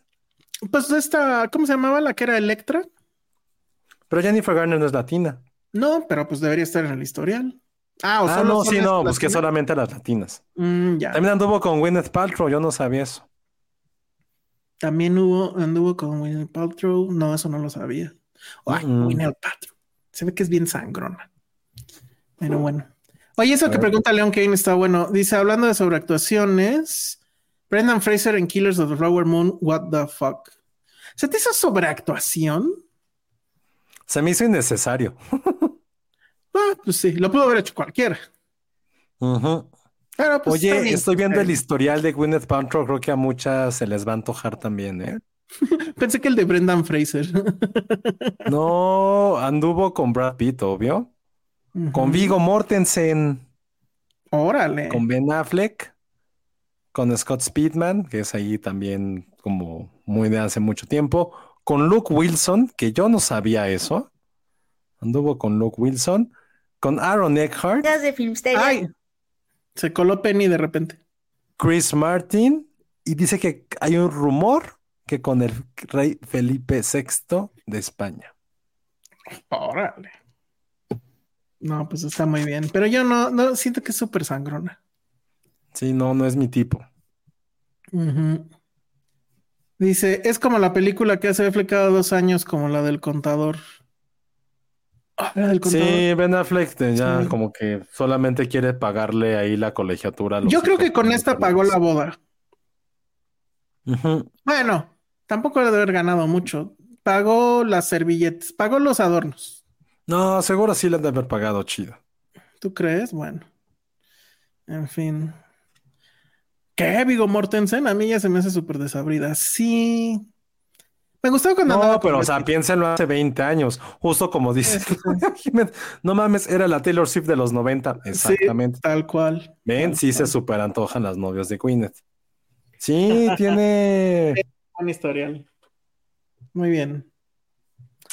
Bueno, pues, ya, pues ¿no? Sí. Penny, ya vieron a Penny. Ah, claro. Este, pero no sé qué hacemos. Lanzamos el video de Penny, nos vamos a background y regresamos. O con eso cerramos. O con eso cerramos, ajá. Y damos los avisos parroquiales. Vamos, damos avisos parroquiales ahorita que no sé cuáles tengo. No, de, del Patreon. Ah, muy bien, pero ¿regresamos a eso o los damos de una vez? No, damos y ya soltamos a Penny. Perfecto. Para que escuchen a Penny. Y ajá. Tenga ahí como un contexto todo lo que vamos a estar diciendo. Bueno, pues el Patreon, eh, pues básicamente es agradecerles que, que estén, se estén suscribiendo. Ya vamos para los cuantos. A ver, ahorita les digo cuántos, pero esto... Pues sí, la verdad es que sí, sí me sorprendí, porque bueno, ya apenas cumplimos, creo, el mes. Y tal cual, pues de, de a suscriptor por día, treinta y dos suscriptores ya están con nosotros en Patreon. Eh, hay muchos que se suscribieron y que se quedaron como que en el tier gratis, que pues no tiene nada, ¿no? Y algunos han, ya tengo yo aquí registrado cuatro upgrades de gente que se suscribió al, al básico y que se fue al medio, lo cual me parece muy bueno. Entonces, respecto al Patreon, de nuevo, es para los eh, miembros de Patreon que tienen derecho a pedir eh, reseñas de películas, háganlo por favor en el D M de, del mismo Patreon, para que no este, nos hagamos bolas y que ahí esté. Yo creo que ya para la semana que entra, o en una de esas esta semana, no sé, este, empezamos a hacer esas reseñas y que van a ser exclusivamente para Patreons. Eh, ah, cierto, ah, esas sí se las debemos. Eh, Alex Juárez García dice, espero que hagan una cortinilla con los miembros del Patreon para el final del podcast. Sí, eso sí se los debo. Casi que debería de mencionarlos tal vez ahorita, pero bueno, espérenme para la que sigue y sí, hacemos esa cortinilla. Bueno, una de esas, si no son tantos, pues sí, bueno, bueno, pero treinta sí son, sí son muchos. Entonces sí va a ser con cortinilla. Eh, ¿Qué más? ¿Qué más? ¿Qué más? Ah, otra cosa que sí es un hecho. Ay, no sé qué es eso. No sé qué puso Josué ahí, pero bueno. Este, otra cosa que sí es un hecho es que ya esta semana, este fin de semana se va a grabar el eh, primer episodio del programa de Patty sobre telenovelas. Ya es un hecho. Y yo creo que al día siguiente, o si no es que ese mismo día ya más tarde, porque sí, obviamente hay que meterle lo que viene siendo la bonita edición, va a estar disponible. Ese sí es para el tier más alto. Vamos a ver cómo nos va con eso. Eh, pero todo indica que va a estar buenísimo. Ahí queda todavía pendiente la invitación a Penny. Bueno, Penny va a estar en Morelia, entonces no va a poder. Uh-huh. Y no sé si Ale se vaya a querer este... va a querer entrarle a esto, ¿no? Entonces, pero bueno, ahí va a estar. ¿Cómo me inscribo al Patreon? Qué buena pregunta, Ángel López. Y seguramente muchas personas que nos escuchan están preguntándose lo mismo. Miren, ahorita les puedo poner la liga, no hay problema, pero lo más sencillo es lo siguiente. Váyanse al bonito Google, escriban Patreon Filmsteria, o sea, Patreon espacio Filmsteria, le dan enter, la primer liga que, que salga, ese somos nosotros, le dan clic, y ahí viene cuáles son los tiers. Básicamente lo que necesitan, pues, es su bonita tarjeta de crédito, o mejor aún, un PayPal. Con el PayPal es súper automático. Ya deciden, dijeron que es más seguro. Y ya, y ya dijimos hoy que es más seguro. Ahí está ya en el chat la, la, este, la dirección, es más, la voy a poner aquí en la pantalla. Desgraciadamente no sé si se puede personalizar, lo he intentado, si alguien sabe, díganos. Y este y ahí con eso se, se suscriben al Patreon, ahí vienen los tiers, en el que puedan, pues está muy, muy bien, ahí viene que incluye cada tier, y, y pues ya el, el de su preferencia según su presupuesto. El que sea, la verdad es que lo, lo agradecemos mucho.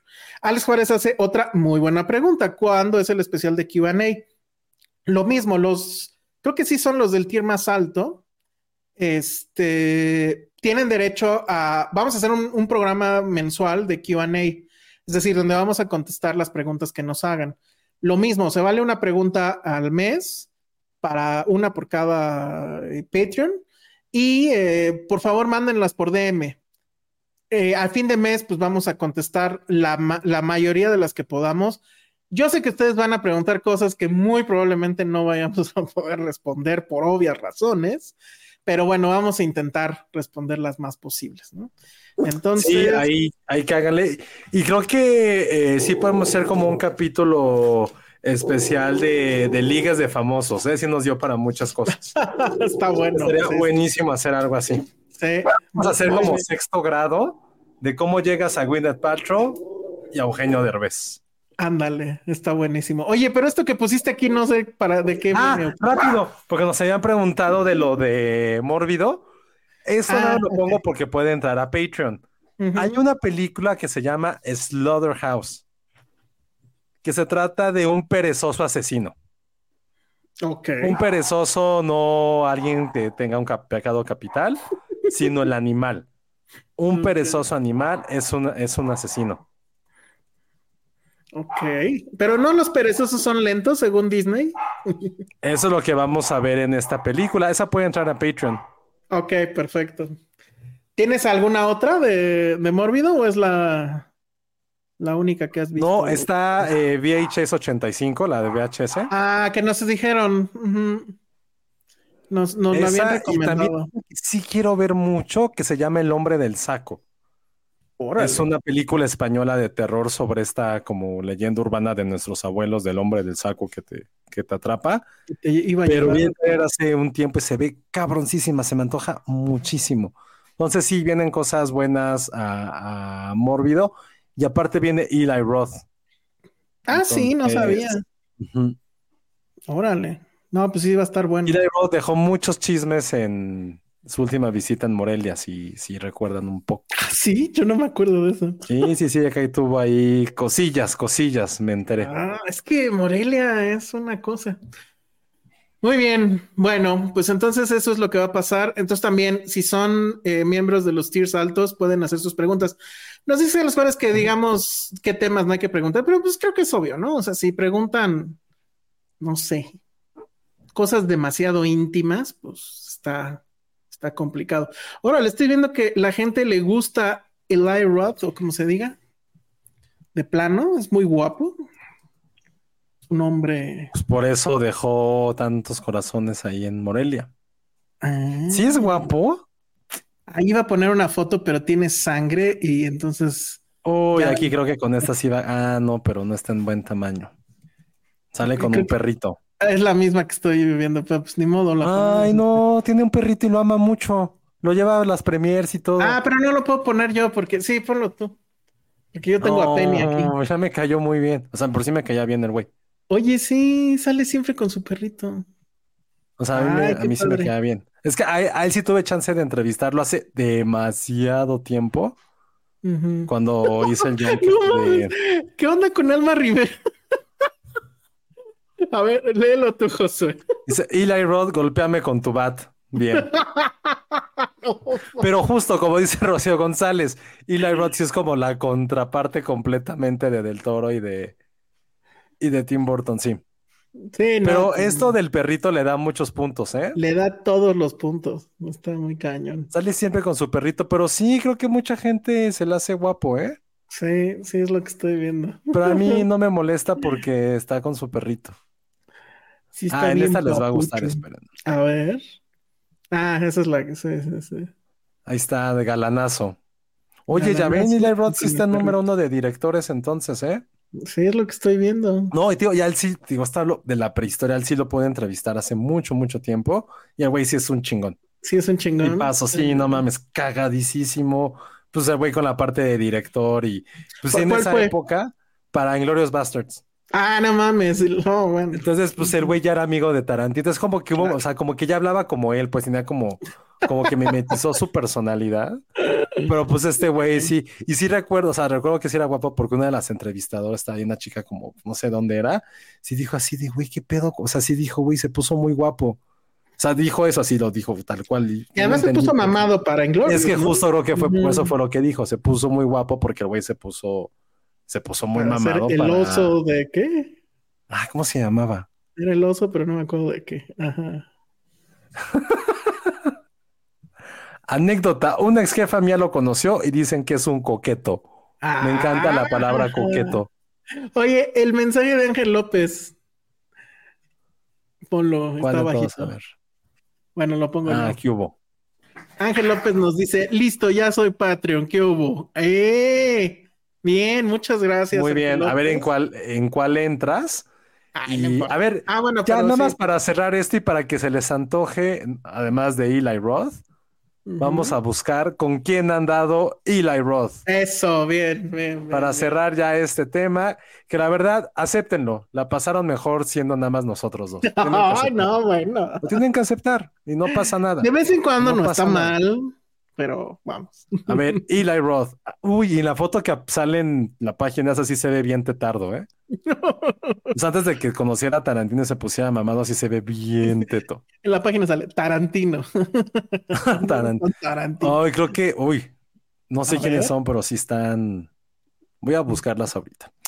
Eh, Serena Vincent, que supongo que es modelo o pornstar. Courtney Peldon, que también supongo que es modelo o estrella porno. Bárbara Nedelkova, que esa sí fue su esposa y sí está exageradamente guapa. Luego con otra que se llama Peaches, Peaches mm. Heldorf, Lorena Itzo y Nur Yana Konur Alfajala. Alfajala. Qué bien. No, sí, son como modelos todas. Muy bien. Sí, dice se ve que... como de ese tipo gañán que solo anda con modelos, ¿eh? Sí, se ve. Pues tiene con qué. Seguro las conquista con su perrito. Sí, sí, ahí me ganó con su perrito bien y la Rod, aprobado por uh-huh. la parte tornillo de Filmsteria. Cintia Salmerón dice, sí estuvo bueno el episodio de hoy. Oh, pues, ¿qué me encanta nada? Que digan esto cuando dice Ale Castro que ya volvió. Nada más para que lo leas. Lee esto, Ale. Ya nos vamos. Ajá. Chava Rulleiro dice, cuando Mórbido se hacía en Puebla, pude ir a una fiesta del festival y me tomé una foto con Joe Dante y me firmó mi película de Gremlins. Ay, qué padre. No mames, estuvo más fácil que con Scorsese. Dice, ah, perdón, este, Alex Juárez dice, me encantó este episodio masculino de Filmsteria. Alma Rivera dice, ¿le gustan güeras o morenas, Josué? Eh, ay, ha ay, tenido ay, nada más una rubia, entonces sí, tiene como un look medio... medio latinón, ¿eh? Ok. Sí. Rocío González pues tienen dice... oportunidad. Tienen oportunidad con Eli Roth. Eli Roth es un fanboy, pero deli. Y de hecho, con la que... Ah, ¿verdad? Que estuvo en Morelia. Sí, era... Uh-huh. Era lat... muy latina, no, no parecía extranjera. Mm. Muy bien. A ver, ya, y para irnos ahora sí, sí. Alex Juárez dice, ya les dejé mi pregunta de Patreon. No es tan random como mi petición de película, pero está chida. Va, perfecto, bueno. Eso que contestamos esto para que la gente sepa de lo que se está perdiendo de Patreon, ¿o no? Sí, exacto. Porque todos vamos a contestar su pregunta y el chiste es como... Solo de hecho, estoy pensando ahí. seriamente que, por ejemplo, el episodio de las telenovelas, yo creo que media hora sí lo voy a subir a YouTube. Nada más para dejarlos picados. Para y que completo. Sepan de lo que se están perdiendo. Exacto. Y a lo mejor uno puede ser de novelas, otro puede ser de series ochenteras de Elsa... Otra puede ser de series noventeras. El, el, el cielo es el límite, amigos. Entonces... Uh, puede ser por personalidad de cada quien. Podemos hacer de películas eh, anticapitalistas, pero hechas por gente que le gusta el capitalismo. No, es películas anticapitalistas, pero por gente que es capitalista. Películas con ponchos. Penny. Ya uh-huh. tenemos Killers of the Flower Moon. Habrá que buscar otras nueve. Eh, Pero... Almodóvar y los personajes claro. salen unos ponchos. Ponchos. Puede ser una Coco. Nuestra personalidad. Coco tiene ponchos también. Según no, yo. No tiene ponchos. Sí, no, la abuelita no tiene su poncho. Ay, la abuelita usa su delantalñero. Ah, no, la abuelita tiene chal, que no es lo mismo. Las dos, las dos. La y la bisabuela Coco con su delantal horrendo y la abuelita ni se, ni se diga. Ah, hay uno de películas de perritos. Ese sería sí. el de Ale. No mames, está... eh, chismes del gremio Oncot. Eso para la gente que fue a Morelia. Uh, no mames. Sí, o sea, puede ser. Ustedes pidan de que nos dé tiempo. Híjole, el de... pero es que luego Penny no se fijan los chismes, carajo. Ay, bueno. Tendremos que regresar. Yo regresaría a Morelia nada más por los chismes del gremio. Ya, ya no me voy a pelear por los boletos. Ya no me importa si no me dan las entrevistas. Ya, nada más voy a los chismes. ¿No van a hacer especial de Halloween con historias de terror? Ah. Pues no sabemos. Hicimos un especial de películas de terror que terminó en historias de terror. Está en Patreon. Ahí lo pueden ver. Este... Sí, está, está rudo y la está neta, rudo. Las historias de Ale que parecían completamente inverosímiles, para bien o para mal, sí están confirmadas que fueron ciertas. Ajá, entonces, ¿de qué estamos hablando? Chéquenlo ahí en el Patreon, porque la verdad es que sí estuvo bueno eso. Alma Rivera pide un unboxing de mis calendarios de Gloria Trevi. ¿No estaría mal? No, que... van a estar pegajosas, eso sí, van a estar eso algunos sí. ahí, sí. Pero pues bueno, tiroleados, to- digo ya. Este, mira, aquí Alex Juárez lo confirma. Las historias de Ale en ese episodio exclusivo de Patreon sí le dieron miedo. Muy bien. Sí están densas, hasta por eso parecía que no eran reales, la neta. Sí, sí está muy denso, la verdad sí se puso muy denso. Bueno, bueno, siguiente episodio una ouija. No, ahí sí no le entro. Bueno, ya, vámonos. Entonces, ahorita, eh, bueno, nos despedimos de aquí, este, Josué y yo. Pero ahorita viene en esta cápsula que nos envió Penny, que nos va a hablar de la película de Fernando Frías, que otra vez este, ya se me olvidó cómo se llama, pero ahorita les digo cómo se llama, bueno, no me acuerdo, pero el chiste es que ella ya la vio, entrevistó este, a algunos eh, de los actores, al propio director, y entonces este, de eso viene su cápsula. De Fernando Frías, eh, se, se acuerdan, y porque aquí hablamos muchísimo de esa película, él es el director de Ya no estoy aquí, una película que me parece extraordinaria. Yo no me acuerdo si con él fue con quien hablamos en... en... En el cine Tonalá. En Tonalá, ¿verdad? Sí, sí, estuvimos ahí echando chisme con esto. Fue, fue muy una... buen episodio, muy buena entrevista. Uh-huh. Cintia seguramente sabe eh, cuál, qué episodio es. Entonces, ese mismo director ya tiene nueva película, se llama No, eh, no voy a pedirle a nadie que me crea. Es eh, la adaptación de la novela homónima de Juan Pablo Villalobos. Está protagonizada por Darío Yazbek, Ana Castillo, Natalia Solián, que pues seguramente la recuerdan porque ella es la protagonista de Huesera, entonces pues también anda por aquí, y bueno, pues ya la vio Penny, va a llegar a Netflix, creo, todavía no hay una fecha fija, pero muy muy pronto, y entonces de eso va esa cápsula que vamos a transmitir ahorita, y en la semana, bueno, yo creo mañana más tardar el viernes, va a estar arriba para los Patreon, la cápsula, otra cápsula con Penny, donde nos va a contar todo lo que ha visto, las cosas que le han gustado del festival, y ojalá nos haya aventado ahí uno que otro chisme. Dice, el próximo director de... Ah, yo no sabía eso. Alma Rivera nos está diciendo que Fernando Frías es el próximo director del concierto que grabó Depeche Mode en México. Bueno, ya lo... Bueno, sí, lo va a dirigir. Supongo que estuvo ahí presente en ese tema. Ese es un gran dato, ¿eh? Dale, yo no pude ir a ese concierto. Bueno, muy bien. Entonces, eso es lo que va a pasar ahorita. Entonces, los vamos a dejar con Penny. Nos vamos. Redes sociales, Josué. Arroba Josué Corro. Yo soy El Salón Rojo. Vayan a ver este... Pues vean la de Milli Vanilli. Está. Escuchen a Milli Vanilli y díganle a sus papás. Oigan, a Elcha le gustaba Milli Vanilli. ¿Qué recuerdan de este grupo? Ya les van a contestar. Y mándenle a Josué este, liga con la de Girl, You Know It's True. Le va a gustar, ya, va no, a bailar. Te lo juro que ahorita la, la voy a buscar porque no los tengo muy ubicados. Va. Pero sí. Ok. Bueno, entonces los dejamos con Penny. Nosotros nos vamos, pero no se vayan. Escuchen a Penny y, y pues listo. Adiós. Aquí Penny reportando desde el veintiuno Festival Internacional de Cine de Morelia, el encuentro cinematográfico más importante de México. Han sido días muy alocados, de mucho cine, muy bien, eh, pero en específico quiero venirles a hablar de una producción, una película mexicana que fue producida por nuestros amigos, nuestra casa, Exal Studios, y se llama No voy a pedirle a nadie que me crea. Esta película se presentó, se presenta en el festival como parte de la competencia de largometraje mexicano de ficción, que es la competencia más importante eh, de, de cine mexicano que tiene el festival. Está compitiendo junto con la adaptación de Temporada de Huracanes, con Totem, que es la película mexicana que fue seleccionada para ir a, a los Óscares próximamente representando a México. Eh, y bueno, esta película que se llama, de nuevo, No voy a pedirle a nadie que me crea, es una película dirigida por Fernando Frías de la Parra, que seguramente recuerdan por la película Ya no estoy aquí. ¿Se acuerdan de la película de cumbia colombiana en Monterrey? Una película de migración muy buena que encontró su público en Netflix. Y bueno, esta es su siguiente película. Es una adaptación de una novela, la novela homónima de Juan Pablo Villalobos, y es una novela que eh, siempre ha sido muy peculiar, ¿no? Eh, fue ganadora del premio Herralde, eh, y lo que cuenta esta novela es un lío tremendo.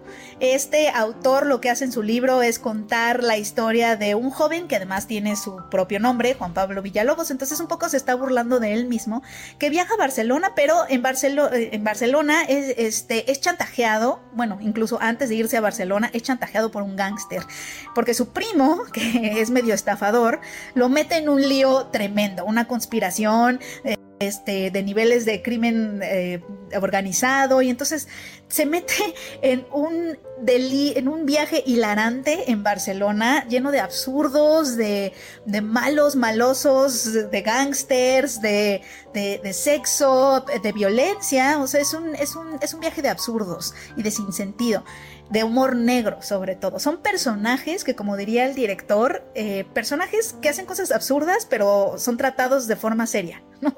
Una cosa rara. Eh, entonces el tono del libro es muy particular y lo que hace eh, Fernando Díaz es tratar de, tra- de trasladar ese mismo tono al cine y creo que lo logra. Es, la película es protagonizada por Darío Yazbek y por Natalia Sol- Solián, que seguramente recuerdan por ser la, la increíble protagonista de la película Huesera de Michelle Garza Cervera. Y la verdad es que ambos están muy bien. También trae el regreso al cine de Alexis Ayala, que interpreta precisamente a un, a un maloso, un, el gángster principal. Eh, y y, y es, es distinto verlo en estos, en estos tonos y en estos registros cinematográficos de humor negro.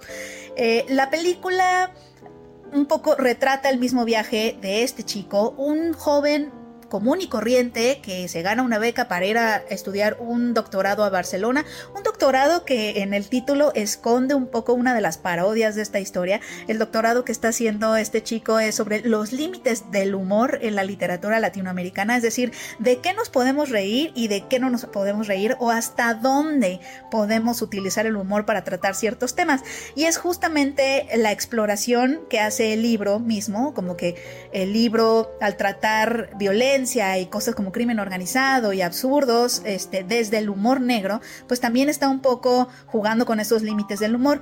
Eh, en, el, en el cuanto a la película, Fernando Díaz eh, quiere retomar esta exploración y trata de hacer, o yo creo que lo logra, eh, hace en su película lo que hace el libro en la literatura, es decir, expande un poco la idea de lo que tenemos, de lo que es cine mexicano, de la idea que, que tenemos de cómo se pueden representar la violencia eh, y todo, y, y nos, nos, nos tambalea porque nos pone en un lugar de ¿podré reírme de esto? ¿Podré no reírme de esto? Está tratando cosas serias, pero la, desde un registro de el sinsentido y el absurdo y el humor negro. Entonces es interesante porque desde el principio se nota que la película lo que quiere es esto, quiere hacernos pensar de qué nos podemos reír y de qué no nos podemos reír, y un poco quiere expandir nuestra concepción de lo que se puede hacer en el cine mexicano, y creo que eso sí lo logra.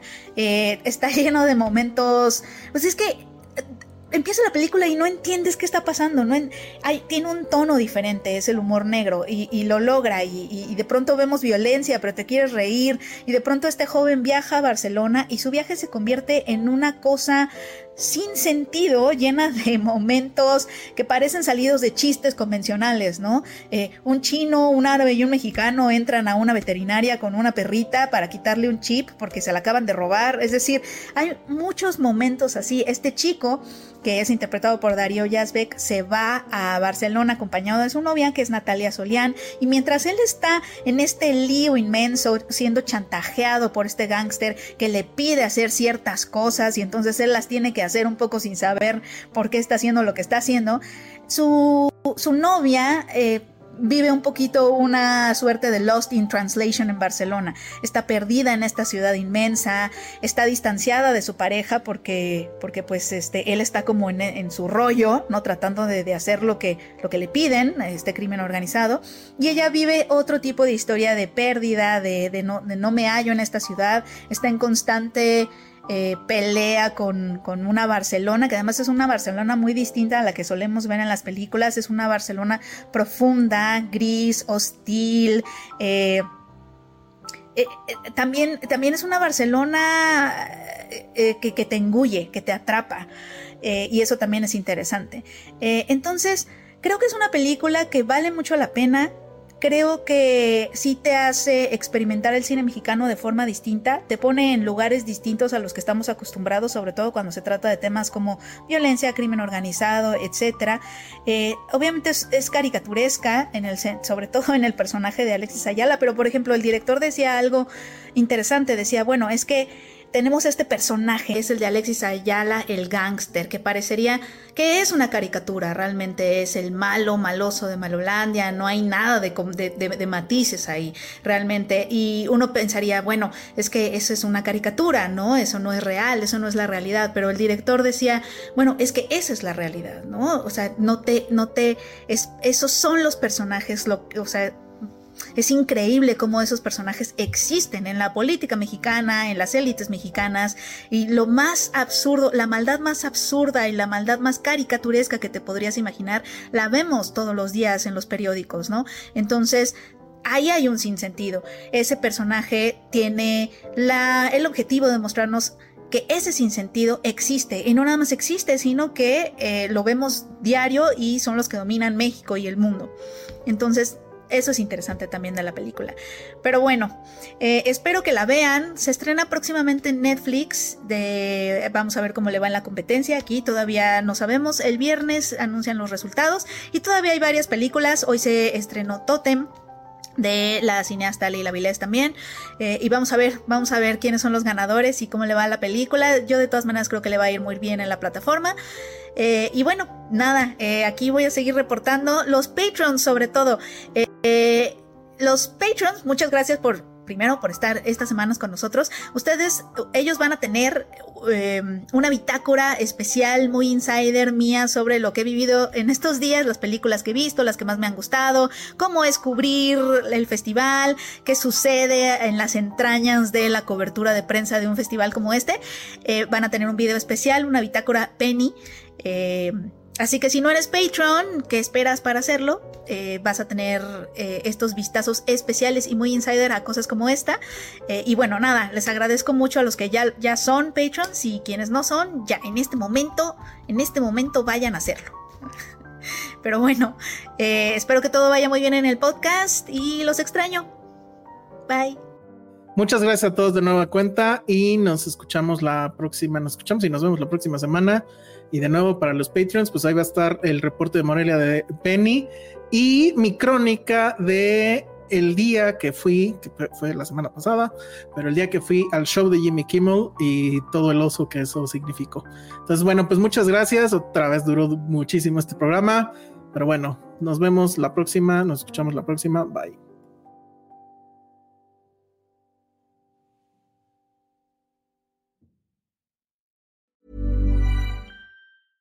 Hey, it's Paige DeSorbo from Giggly Squad. High quality fashion without the price tag. Say hello to Quince. I'm snagging high-end essentials like cozy cashmere sweaters, sleek leather jackets, fine jewelry, and so much more. With Quince being fifty to eighty percent less than similar brands. And they partner with factories that prioritize safe, ethical, and responsible manufacturing. I love that. Luxury quality within reach. Go to quince.com slash style to get free shipping and three sixty-five day returns on your next order. Quince.com slash style.